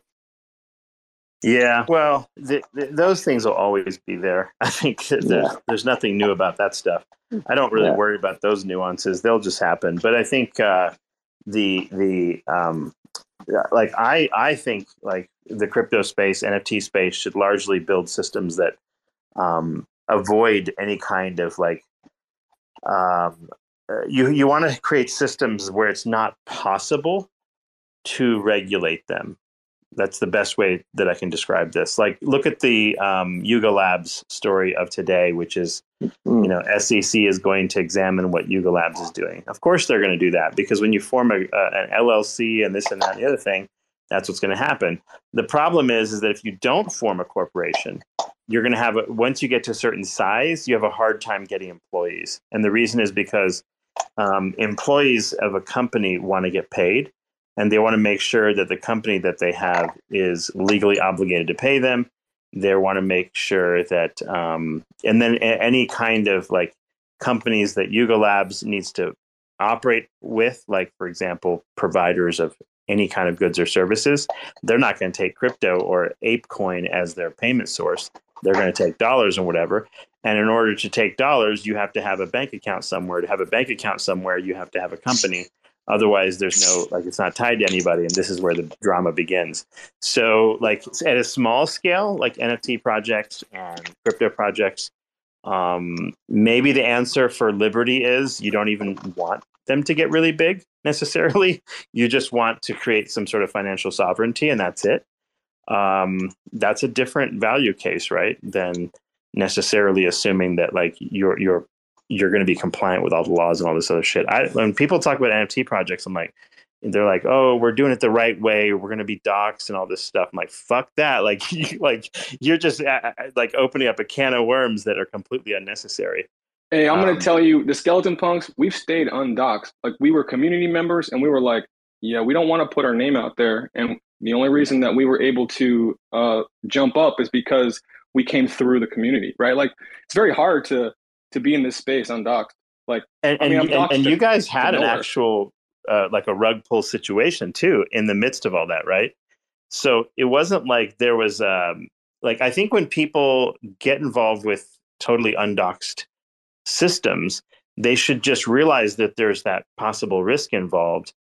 Um, well, there's risk even in the dox systems. Don't get me wrong; like that's that's a whole other thing. Like look what happened to luna it's doxed right? Like it doesn't mean that something bad can't happen. So that's a different thing. But uh, i think that in in like nft projects especially ones where yield is involved or utilities involved these are like essentially securities or quasi securities i don't think you gain any advantage. The community doesn't gain much advantage and the people that are building don't gain much advantage to having it be doxed because look what happens to yuga labs right if if sec goes after them and does who knows what and causes whatever kind of harm, that can negatively affect the price of the assets on that network.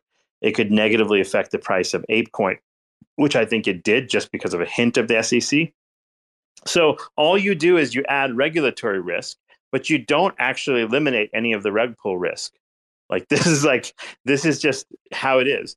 And I think if with maybe better DAO tooling or better infrastructure in terms of funds management, you could reduce substantially the amount of rug pull risks that um, like might be present in say NFT projects or something like that. But yeah, a general warning is anytime an NFT project claims some sort of roadmap, like you should assume zero of that roadmap is going to actually is going to actually happen when you buy that that group's NFT. Like you should not assume because let's say, for example, I don't know, um, let's say the team um, like gets on an airplane trip to go to you know Colombia for their um, I don't know like Cosmoverse, and the plane crashes and everybody dies. Now what? Your roadmap goes to zero, right? So like any type any type of centralized company, you should assume a roadmap is not immutable.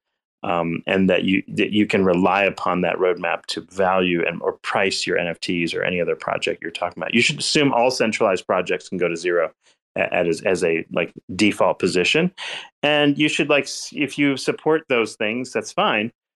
It's perfectly fine, uh, but you should do so with that understanding. Without like you don't put your life savings and shit into things that have a centralized team. I, I think you would probably agree with that, JG. Like like like would you recommend people put their life savings into your NFT project? Probably not. Oh, of course, the skeleton punks. Put all your money into it right now. all of it right, right now, now, yeah. right That's now, and go yeah. buy your skeleton punks right now. Financial advice. I'm not doxxed, so Sell I'll your tell you car, this sell your wife, advice. sell your children.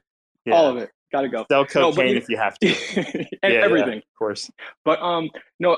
So we agree with everything that you just laid out, and you know, I'm going to say this here. This is a little bit of a drop. We, the Skeleton Punks, will be moving into a DAO format very soon. Uh, we believe that this is the only way to stay anonymous and to show the community that we're here to stay. Right. So You know it's funny? that is, yeah. You know what's funny? Um, I think who was it that was moving to a DAO format lately? Um, it was uh,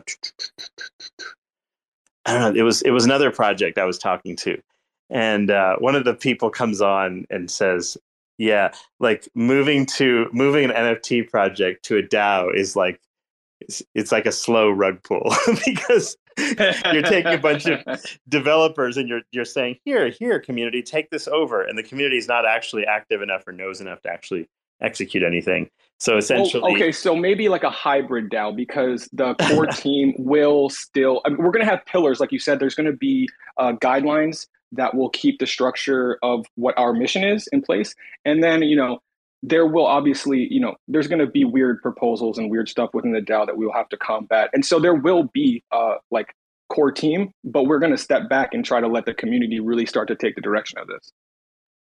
yeah i mean well like take take uh skeleton punks as an example. Like what do you f- reason is the re- like what is the reason for your existence is it to sell art No, is okay, it- so no, like, no, what, no. like, so what like no. what is the purpose Okay, I'll tell you. So it, this happened a couple of different ways. So you know, I'm I'm I like the DeFi strategy. That's why I'm in crypto. I love NFTs for the community and the and the friends that I made and like the like-mindedness that I've encountered. Right, that's what drew me into that. So for me, NFTs are just a representation of a group that you identify with. If you look at the skeleton punks, like I've we've we've we've put real utility into this now. So you know, having a skeleton punk, if you want to make a trade at NFT Switch, like a, a P2P trade, you get 50% off the broker's fees that other holders don't get, right? If you want, to, if you own a skeleton punk and Orbital Command does uh, the TDX again, you're going to get 20% off that ticket price if you prove that you're a skeleton punk holder, right? Like we're trying to really put like real utilities into this that we really want. If you're a skeleton punk holder and you want to mix money at redacted money, you get 50% off the mixing fees. So if you want to mix 100 grand, it's 1.5% mixing fee. That's that's $1,500. If you're a skeleton punk holder, it's only $750, right? So all protocols who want to mix money should probably own a skeleton punk. I'm going to be honest, right? Like it pays for itself. Okay, so you're trying to create like uh, the the the NFT functions as like a coupon, essentially, right? So I look at our community like I'm going to bat, like I'm Medi-Cal getting the best rates for everything. It's the privileges for being a holder, right? Like I'm, I'm, I'm this is like my Diners Club card. Yeah, Skeleton Punk is like your Membership Diners Club privileges. for all crypto activities. That's how I'm trying to make it. Yeah, sure. No, I, I get it. Like you're you're it's it's so you're you're a particular uh like group is trying to create a value add for the holder, call it utility, call it whatever you will. It, it's very similar to like a membership card or a coupon book in a sense that y- you're creating reasons to hold this thing and and presumably like especially if people are using the platforms um, that you're describing, they're more likely to want to get the NFT and vice versa. Because also, because what really for the into play is that you can also have a floor price now. You can actually say, you know what, this saves you this much money, so it's worth this much. It's no longer like an arts uh, arbitrary. I like the picture, so it's worth a lot. You're like, you know what, the picture's cool, but it actually has a, a value of this off the rip. We can calculate that. Yeah. On the flip side to that, though, as soon as you have a floor price, it also creates a ceiling price too, in a way, because if you start looking at it for the utility perspective, you're not going to spend like a hundred thousand dollars in NFT that gives you only a nominal benefit. It'd be very similar to like I don't know a dividend on a stock. So if you look at Apple stock today, I don't know what its dividend is, but it's under a dollar. But let's say the price of the stock, um, the, the dividend is not based on the value of the stock; it's based on the earnings of the company. So if Apple's price goes to eighty dollars, the dividend proportionally is much higher, and the you're not only buying the stock cheaper, but you're getting a relatively high yield off of it that you're buying at a lower price. And when the price of the stock goes up, the dividend doesn't necessarily it, goes down proportionally, but you you as the original buyer are getting a high dividend. So the utility um, creates sort of like a ceiling price, and that's the thing about NFT projects. If if it's an art based scheme, um, you almost don't want to have utility because you don't want to have these metrics that like weigh things down. Like for example, if you were to say, well, what's the utility of a Mona Lisa? Well, Mona Lisa can get me like you know a, a, lesser price at McDonald's for a cheeseburger or something, then like it, it doesn't make sense to buy the Mona Lisa to get a cheeseburger coupon, right? It just it's just way overvalued for the the theoretical utility. So yeah, I think if but at the same time, if so utility systems, you'd have to continue to create greater and greater utility over time otherwise th- it creates like um you're not raising your ceiling price of the nft i think that's the way so then i under i fully understand and agree with you and i once again i invite you to come to the Orbital Command thing on saturday because i think this will uh, address what you've just brought up yeah and by the way uh, there's nothing there's nothing wrong with this i don't think uh, you have to necessarily have to have an nft project whose primary goal is like the price to go to infinity or whatever right like that's we don't want don't to become think... un, un, unattainable. We want people to be able to continue to join us. I think that's also something that's really important. I don't want to see a skeleton punk. I don't want to see the floor price be above a thousand dollars. That'd be crazy. Like I want people to be able to still get in. Yeah, this is the problem that you see in uh, video games, right? This is this, this is the problem you see in um, in uh, multiplayer online games. If you what ends up happening is is with each expansion. I don't know if you've played like much. If you played like World of Warcraft or EverQuest and shit like that. Yeah.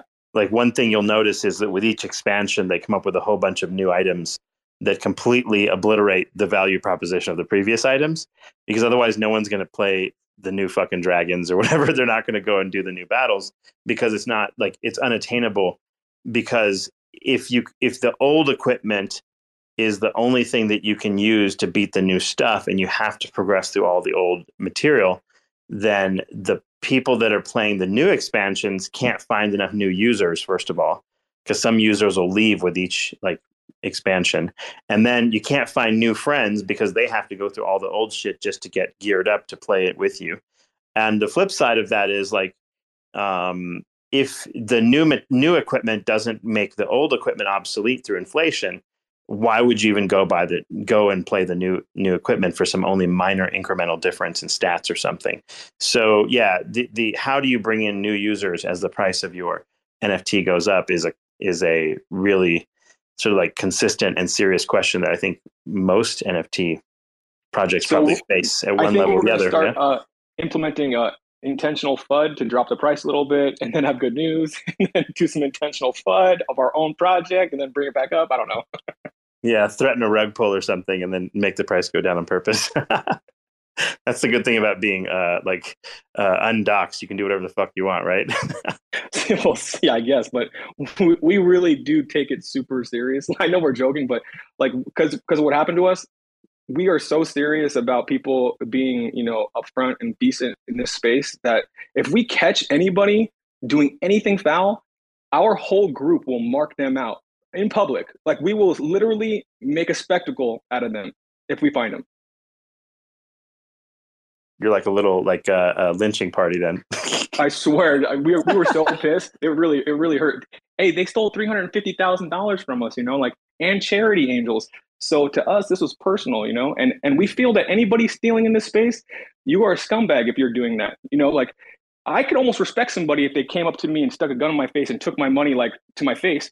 But like this is like cat burglar shit. It's like coward shit, and it's just not the way to go the guy that did it still kind of roaming around on Twitter with the same handle and everything, which I yeah. So it's really difficult. He's in he's in he's in Sweden, and you know I'm in LA, and I've looked into prosecuting somebody in Sweden. It's it's very difficult to prosecute somebody internationally. We actually do have a, a, a, a one of our members who is in country, and I'm trying like like we're gonna have a mint on Halloween, so the skeleton punks are gonna have like a real treasury come November first. And that dude better be aware because we are not done with him. I'm dead serious. That's funny. But I but you saw my tweet, right? Decentralized finance equals decentralized culpability. Right? Like, like the reality is it's really hard to do anything against anybody globally, which is why I think like uh tre- like um uh, I think what it is is when a group of people get together and they say, "Hey, we we enjoy each other's company. We want to. We think we have a cool vision that's similar. We want to all build an NFT project, right?" Every it's all like um, it's all fun and games until something bad happens.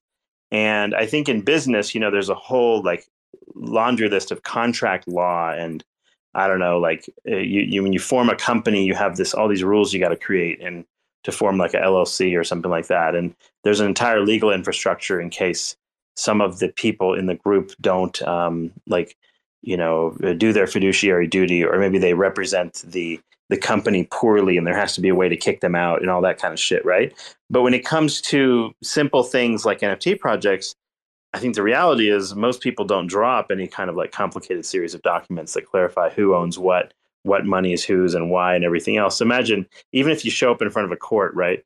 You have to say, "Oh, well, this guy did this," and he'll say, "Well, uh, this was my money," and you'll say, "No, it's mine," or whatever. It'll just be just a clusterfuck because there's no actual like uh, there's no cohesive paper trail that identifies uh, who is the owner, whose money is what, or anything else, and it creates a um, it just creates a, a legal clusterfuck either way, which means that like it's harder for you to find a lawyer uh, because you'll have to pay that lawyer more money because the lawyer only wants to play if he can win.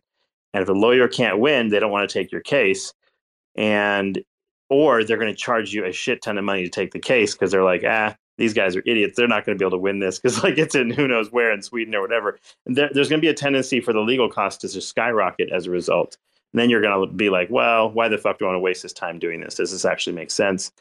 Um, and it goes in circles. So I think, yeah, projects. I think um, uh, you really have to look at treasury management really, really early, and this is where I think DAO DAO and some of the tools they're building on Juno are going to help um, lots of different projects.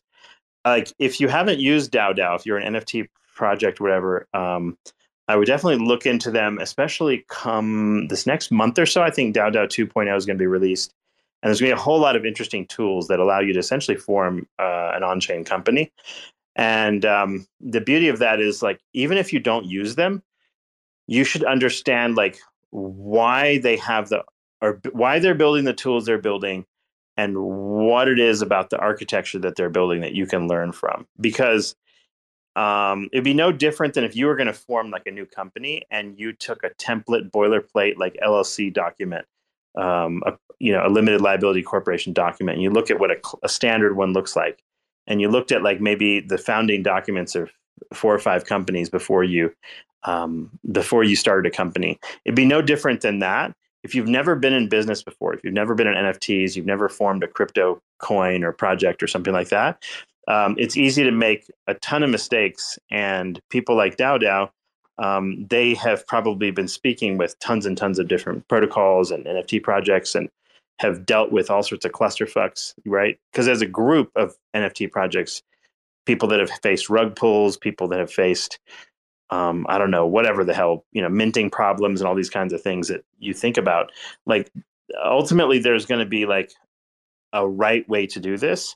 And that right way could probably be codified into a fairly simple to use application to build um, a governance system, a treasury, and everything else. And I think that's basically what DAO DAO is trying to do. I think they, they're going to be working with Neutron, I believe, so that you can do a mixture of treasury management with liquid staked assets and have it connected to your DAO tooling so that voting and whatnot like impacts what happens to wallets and things of that nature. But it's all within the Cosmos. It's all IBC, such that um, it's easy. It's it's harder for like one individual to like abscond with your your money because um, yeah th- there's a much more cohesive scheme.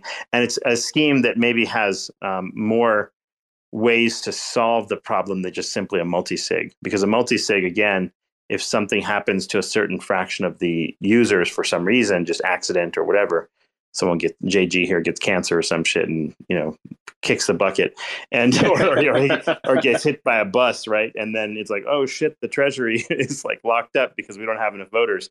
Or maybe like two people vote one way and the other person the other two don't want to vote. And now you have a standstill because you no longer have a quorum or some bullshit because JG decides to you know drink too much and uh, like crashes his car into a wall next week or whatever he does. Um, you know I'm wishing ill will on you here some for some reason. Um, you know what? I don't go outside. I literally do crypto like 20 hours a day. Like I, I we have so much happening that I don't have a life at all. I have no life. So like a, a meteor comes and hits your house, then. Um, all right, that you, works. you, you, we've got to come up with some way for you to die in order to uh, like make my point, right? so, but yeah, uh, but DAO DAO, um, DAO, DAO um, they actually have an interface that you can get to it on the Keplr wallet too. By the way, if you guys have Keplr, go to the very bottom. You have this little globe symbol. Um, if you have the latest, uh, like updated version of Keplr, which you should by now, probably if you have Keplr, DAO DAO shows up in there. You can see a little bit about what it does. You go in there, you make a name for your new DAO. You you know you can put a little picture on there. You know just sort of like to identify who you are, and then you can kind of work from there to build something.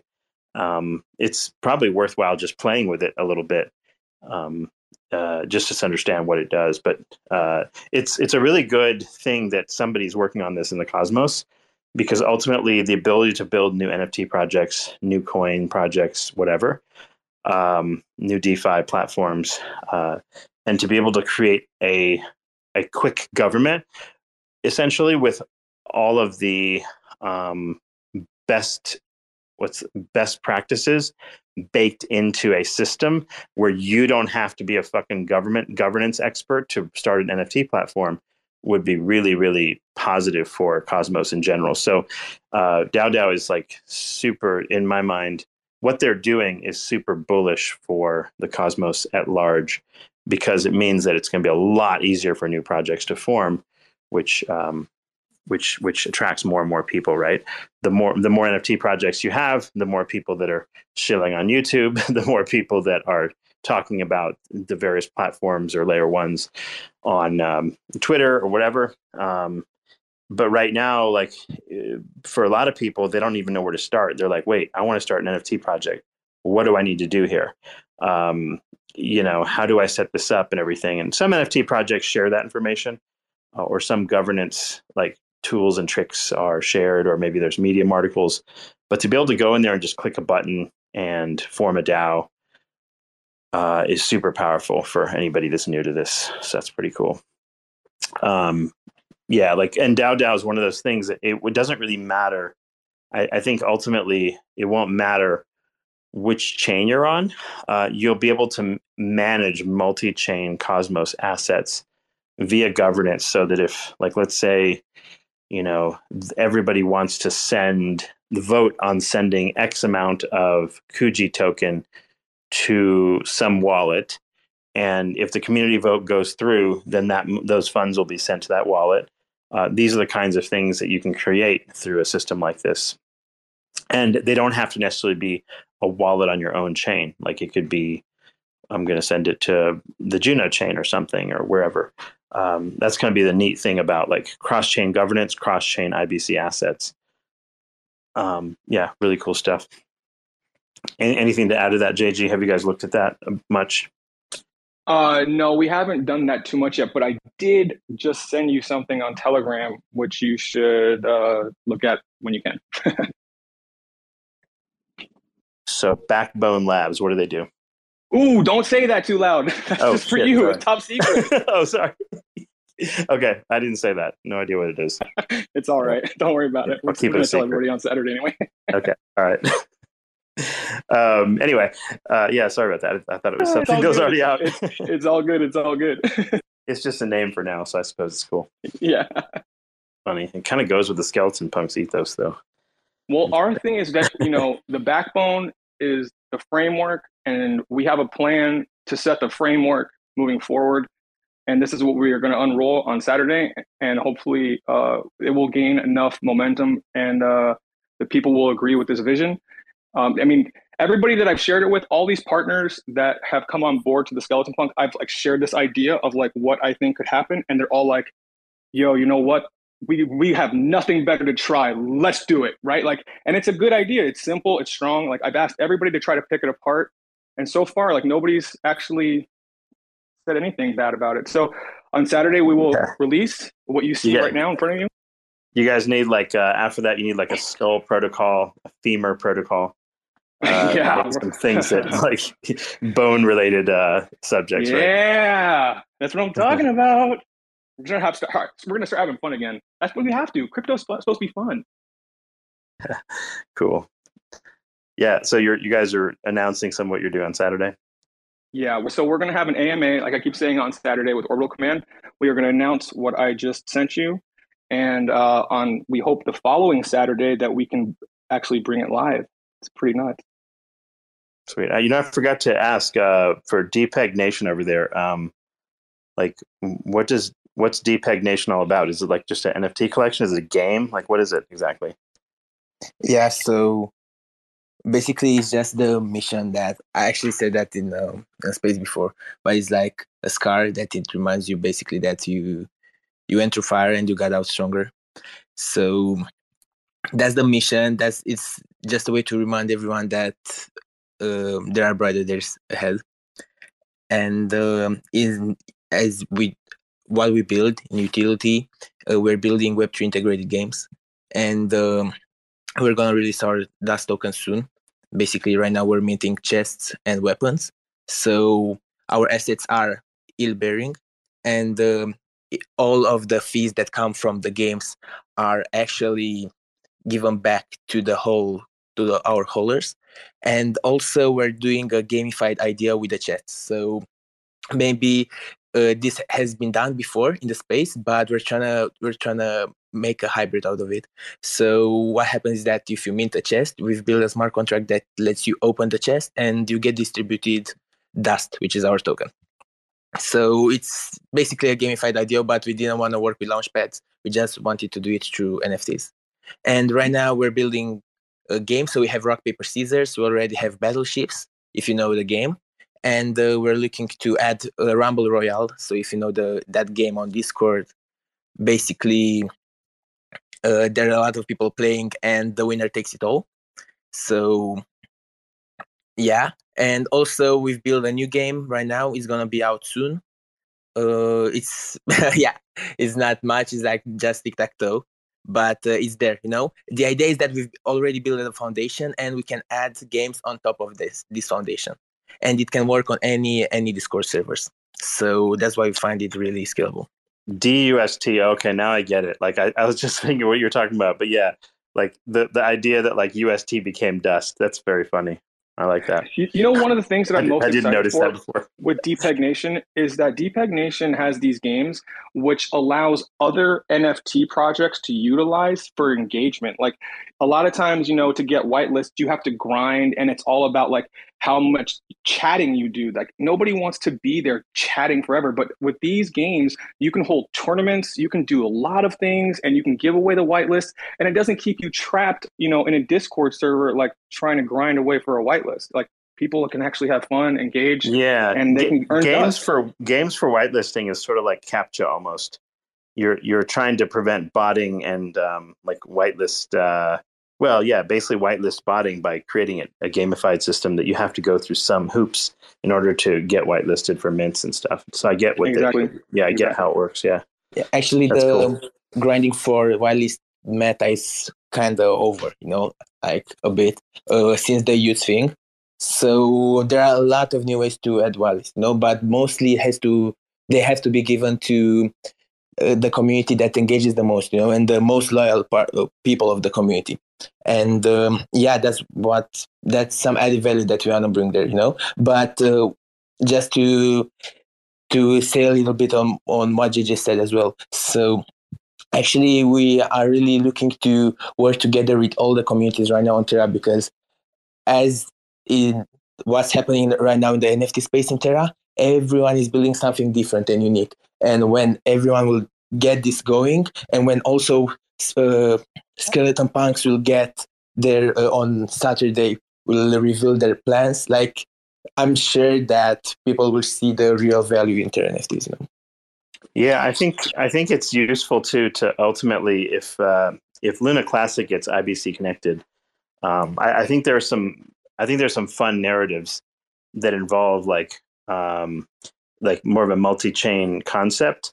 Like nobody ever wants to hear that shit. They're like, oh, only pump my bags or whatever. But like, I think there's a there's some interesting like parallels when you when you once you've created like a game system, um, the ability to accept more than one style of coin uh, to bring in liquidity to that makes absolute sense for individual NFT projects.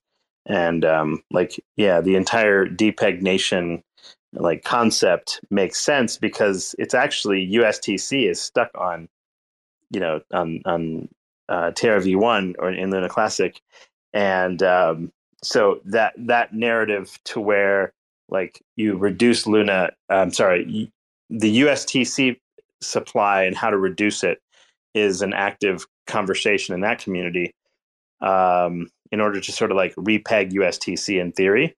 Um, so yeah, like playing on that narrative and creating like uh, Terra V2 NFT projects that collaborate to help that happen somehow. Um, even if it's just a meme, I think there's a role for that. Like I think there's there's a consumer base there that's pretty rabid and would be very interested in um, in participating in stuff like that. Yeah, totally. Uh, we didn't really explore the Lank uh, narrative because we're only focusing on Terra 2.0 right now. But I totally agree with what you what you mean. There's a whole market there. Let's let's call it, and um, somehow getting these all these dreams, you know, um real. It's important for for the people, and I I totally understand. And I see. Well, I, I, well, I the way to look at it, a way to think of it is this: like once Luna Classic is um, IBC compatible uh, again, which is being worked on, then what will happen next is the Terra Station team will make figure out how to make it easy to spend Luna Classic or Luna for anything that you want in either system. So it's going to be like whoever creates, I think, the cross chain narrative and does a good job of that. Um, like some of you guys who have been through sort of like depeg catastrophes, um, you have like already a theme of getting like wrecked. There's like you know skeleton. There's the Galactic Punks, and there's a Skeleton Punks. You got Depeg Nation. Like the theme is already based on the suffering of the network in a sense, right? I think these are the type of projects that would have probably the greatest um, you know, like entertainment narrative around connecting the two communities. And I think once IBC is reconnected and interchain accounts is normalized, I think it'll be very easy to um, for Terra Station to at that point make it possible for cross-chain liquidity to happen. You can buy whatever the hell you want with whatever token you feel like using, which I think is really really cool. But yeah, it's it's. Uh, I agree. I agree with and- that 100. percent not to mention like it's going to be fairly easy for people with various tokens like Atom to be able to buy things off Stargaze, Juno. It's going to be easy to buy things off of um, Luna. It's actually Luna Classic that has not upgraded yet to. Um, it hasn't like IBC is not fully re-enabled. Um, connections to Osmosis aren't enabled. They have some work to do. and they're trying to figure out how to do it. But But was Uh, Luna Luna, Luna Classics V2. ever fully IBC integrated? I don't think it was. Was it? Wasn't that like part of the Mm, problem? Well, I mean, you could you could you had IBC connectivity because you you were able to have remember the big UST Osmo pool, right? Yeah. So you had that connection, and I and Osmosis is the one that like disconnected um, uh, Terra from it because of the um, I don't know the liquidity flight issues and the effect on the Osmo token. really, it was it was the Osmo getting wrecked that that really bothered them. like you know, obviously, so as being tied to that, right? Of course. Of course.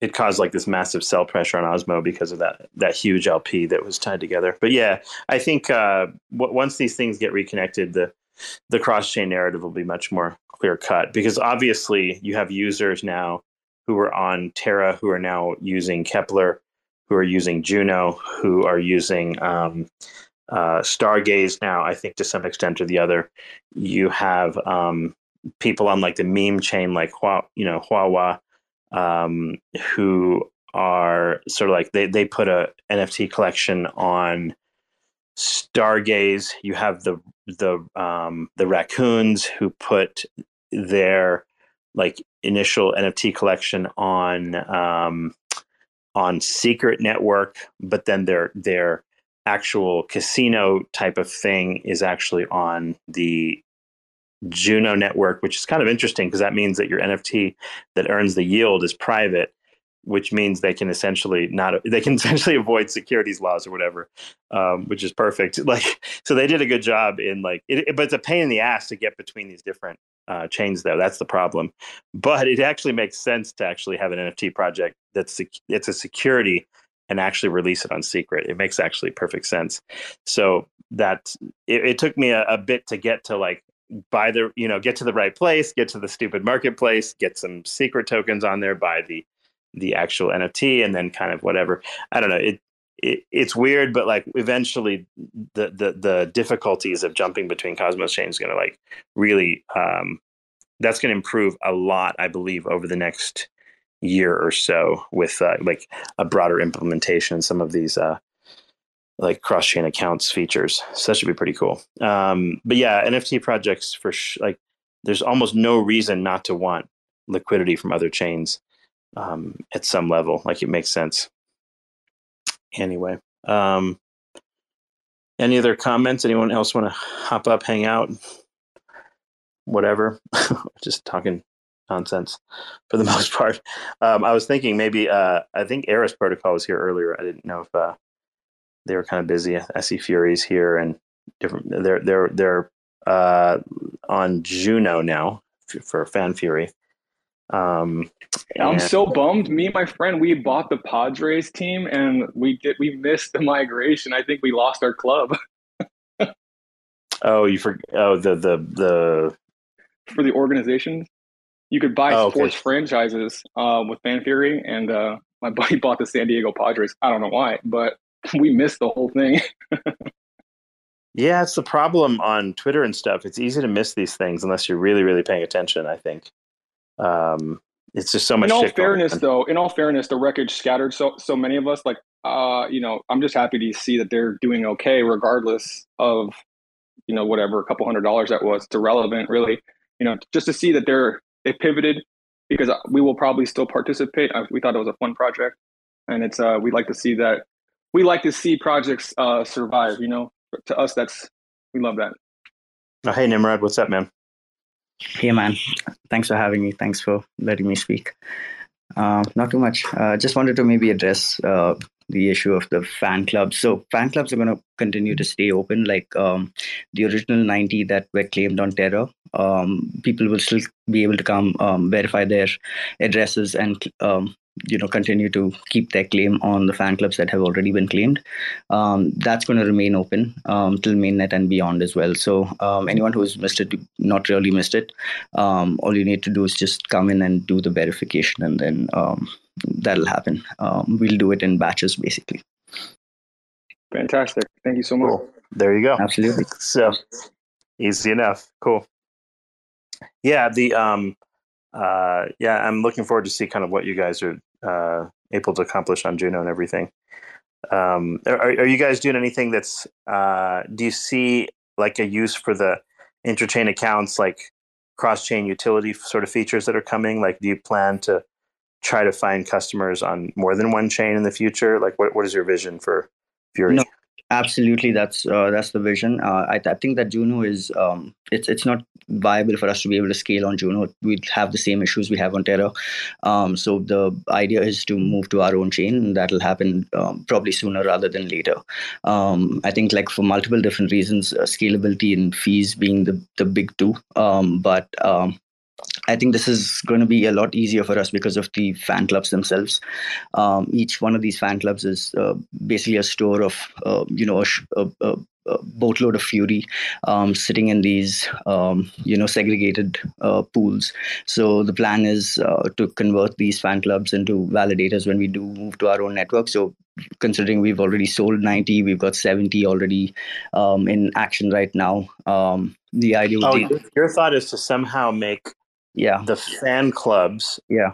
assigned to individual validators somehow. Yeah yeah. So the idea would be that all the fury that's locked in these fan clubs um, essentially um, the fan clubs become validators themselves and those fury um, that's locked in that's essentially staked fury right? That's uh, that's what you're doing with validation right? Dele- well but, but obviously you'd have to have like someone who's a professional validator though right? It's not going to yeah. be so uh, managed services, uh, there are multiple partners like Block Daemon that we could work with um, that offer like um, sort of uh, managed hosting um, where it's still um, non-custodial, um, but the hosting is essentially managed by them and the technical sort of details are managed by them, and then um, the fan club owner just goes about his business with his fan club.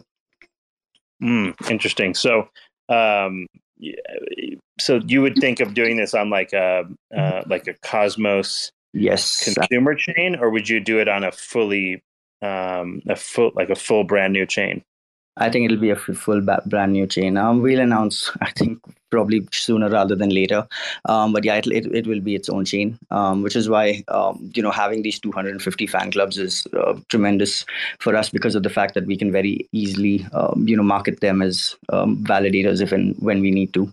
Um, but the idea is still to keep the focus on sports fans, but also talk to guys like partners like Blockdaemon that can offer us managed hosting for, you know, people that are not as technically adept because the the whole the whole ethos of fan fury basically is to have a system where the fan club owner uh, gets a benefit by yeah. being an owner and ultimately benefits from sort of like almost becomes an affiliate advertiser for that particular for your platform because they're getting a benefit from like more people joining their fan club yeah, it's going to be more than that. I think um, the the plan eventually, once we do move to our own network, is to set them up as DAOs. Um, so then they have their own treasuries, they have their own little ecosystems that they can build around, and um, the idea would be then to leverage um, staked Fury, um, auto compounded Fury as um, you know um, some sort of a leverage CDP position for each one of these DAOs. That's like 250 DAOs that have a lot of Fury staked in them, um, and the DAO can take a decision to do things as a you know as a community or as um, individuals as well, um, and that can be enabled. Um, I, I, think on our chain much much much much more easier.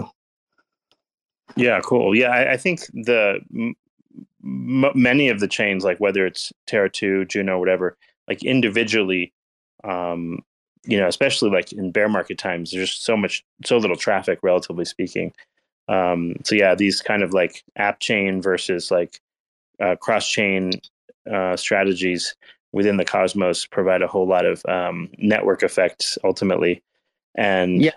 it and should be pretty cool over the next several years it will, and I think that uh, a lot of this will come from the fact that, like, um, you know, it's sort of the way that we look at it, right? Like, it needs to become like the internet invisible, um, so you don't really know that you're, you know, connecting an app, let's say, um, and that's the same way we need to look at this: is that the users don't need to know that it's blockchain; they don't need to even think about that. What they need to really focus on is just the gameplay aspect of things. But um, the bigger play here is uh, you know with the with the platforms themselves guys like draftkings and um, you know these guys are going to want to move to the blockchain. They're um, trying to right now but they've got to build out custom solutions and the idea would be that the app chain offers them this you know plug and play module based system that they can very easily spin up um, which has really low fees. It's got huge transaction times. Um, you know we can really really uh, define out the chain um, to really be specific for um, the use case that gambling or uh, you know sports betting or uh, fantasy sports um, requires. Um, the fact that Fan Fury does not itself do sports betting does not mean that the chain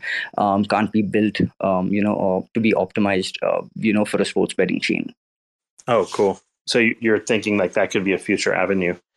Uh, no, it's definitely going to be. Yeah, it's definitely going to be an avenue. I mean, um, like right now, guys are building on Polygon. They're building on other solutions, but I know it's, um, it's it it takes a long time. Like they've got time frames of two years. Um, you know, so uh, ideally, if they've got a framework within which to build, um, they can spin up their chain in let's say under four weeks, for example. Um, that gives them a huge benefit when it comes to cost, but um, also when it comes to like go to market and um, the the benefit of not having to rely on their own infrastructure. Cool. So you like you build the tools and they you bring people yeah. that want to bring the capital to come play. Yeah, pretty much. And uh, the idea is that like you want to be the guy selling shovels, not the guy going digging for gold. Um, and there's enough of guys going digging for gold. Like the market is huge, so um, there are people who are going to be looking for like solutions like this that they can very easily, um, you know, uh, plug into. Um, and and this doesn't just go to the big guys. This is like companies who use, let's say, fantasy sports models to um, incentivize their uh, reward programs. Um, guys like Microsoft who do it with their, uh, you know, their uh, vendor-based um, reward programs. So um, the opportunities for people to use the chain for these kind of things is like huge um, if you know where to look. Sweet, yeah. Um, I think I was gonna try to break soon. By the way, guys, just to kind of go handle some phone calls and stuff. We've been on for the afternoon. It's been fun. Uh, yeah, thanks, thanks for, for the update. It's cool. Yeah. We'll it's always fun, Cephii. I'm going to tell you these are the things that we miss. At least I can speak for myself. It's these times, you know, in the in the week when we're starting to like deep dive into some other stuff because this is where how the regular guy is going to get ahead, right? Like in today's world, we need a level playing field, and and this is where we come to learn about it. So the more we do this, the more engagement we have, the more people will come back, and the builders will stay, and things will get back on track. I really believe that. Yeah, it was fun in particular when the builders would come hang out because then like they'd hear the different ideas, they'd hear what the customers want, and they would uh, like if not actually implement, at least take some mental notes, maybe have some ideas. And uh, you know how these things they just sort of percolate and then they sort of end up in systems. Um, but yeah, that was what was like that was the most uh, heartbreaking part of like the UST crash was that there was so much cool shit just about to happen. Hell, like like uh, Fury is a great example of that. Like I think you guys just released your token like the week or some bullshit right before the crash, which sucks because yeah. like you had everything all ready to go and like it's two days like, before launch. Yeah, two days. Like how, how fucked yeah. up is that? May fifteenth so was our launch. Exactly. so it's just like uh like really really bad luck, and it's um like yeah the, we had so many different things that were just about to emerge, and um a lot of very cool like um I remember like Sigma Protocol and Nebula and a few other things that were just getting started, which looked like a lot of fun um, and and actually useful, like things that uh, you would you would use for like trading platforms, things like that, and to make money um, that that were built on a on a framework that um, that didn't work without UST, and so then everyone had to sort of like start over and figure out something new, especially because we didn't have like uh, a serious amount of liquidity in other stable coins on Terra that actually was sort of like the mega Achilles heel and made everything not function. So it's uh, we're I'm, I'm sure we'll get there. So we'll have fun. We'll have fun again. The good times will return. I'm sure. It's just a matter of time. I can't. All right, guys. Thank you. Yeah. we'll catch up a little bit later. I've got to hop on some phone calls and take care of a few things. I'll catch up with you guys later. All right, later, guys. Thanks for checking out another episode of the Ether. That was a Cephii Space discussing some Luna Terra V2 project updates with the gang. Recorded on Tuesday, October 11th, 2022. For TerraSpaces.org, I'm Finn. Thanks for listening. When I'm ripping and rapping, I ain't picking the bastards who be tricking the masses into getting their asses kicked. Feels like I've been getting my masters. Fuck a pump and dump, like the income that's passive. Raise up the bar before I fly right past it. I'll be writing rhymes till they put me in a casket. Old man shit, put the lotion on its skin. Then put that shit back in the damn basket like Buffalo Bill. The way I'm ruffling feathers, snuffing out debt, cut the heads off collectors. Keep a couple heads in a jar as keepsakes, and take the rest and turn them into free Upgrade the feeling, supply the free base. Looking all professional, tools in the briefcase, running on empty from gassing up my teammates. First one down, let me know how that sleep tastes. Now places the lotion in the basket.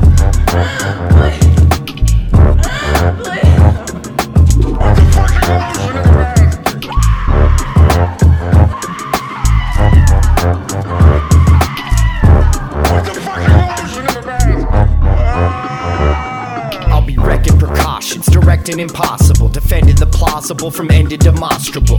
The mission isn't even worried about the clearance, running interference till our enemies fear us. We're only one disappearance away from a bad day. Everybody trying to save face on the last day, feeling fancy, about to pull out the masse. Drop the eight ball in passing, that's so passe. I'm getting nasty, you cannot put it past me. A mix between blasphemy and tuck everlasting, feeling like a masterpiece, looking like a tragedy. Trying to get through another day full of savagery. Getting headstrong from working in the mess hall. All hands on deck, waiting for our next haul. I need the rest, got big plans to eject. So feed the grass and keep off the Kleenex.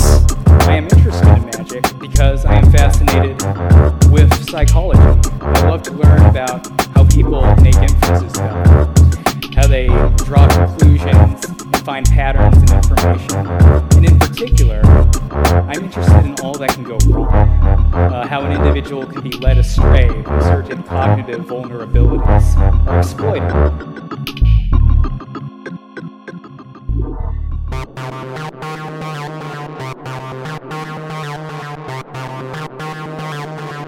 TerraSpaces.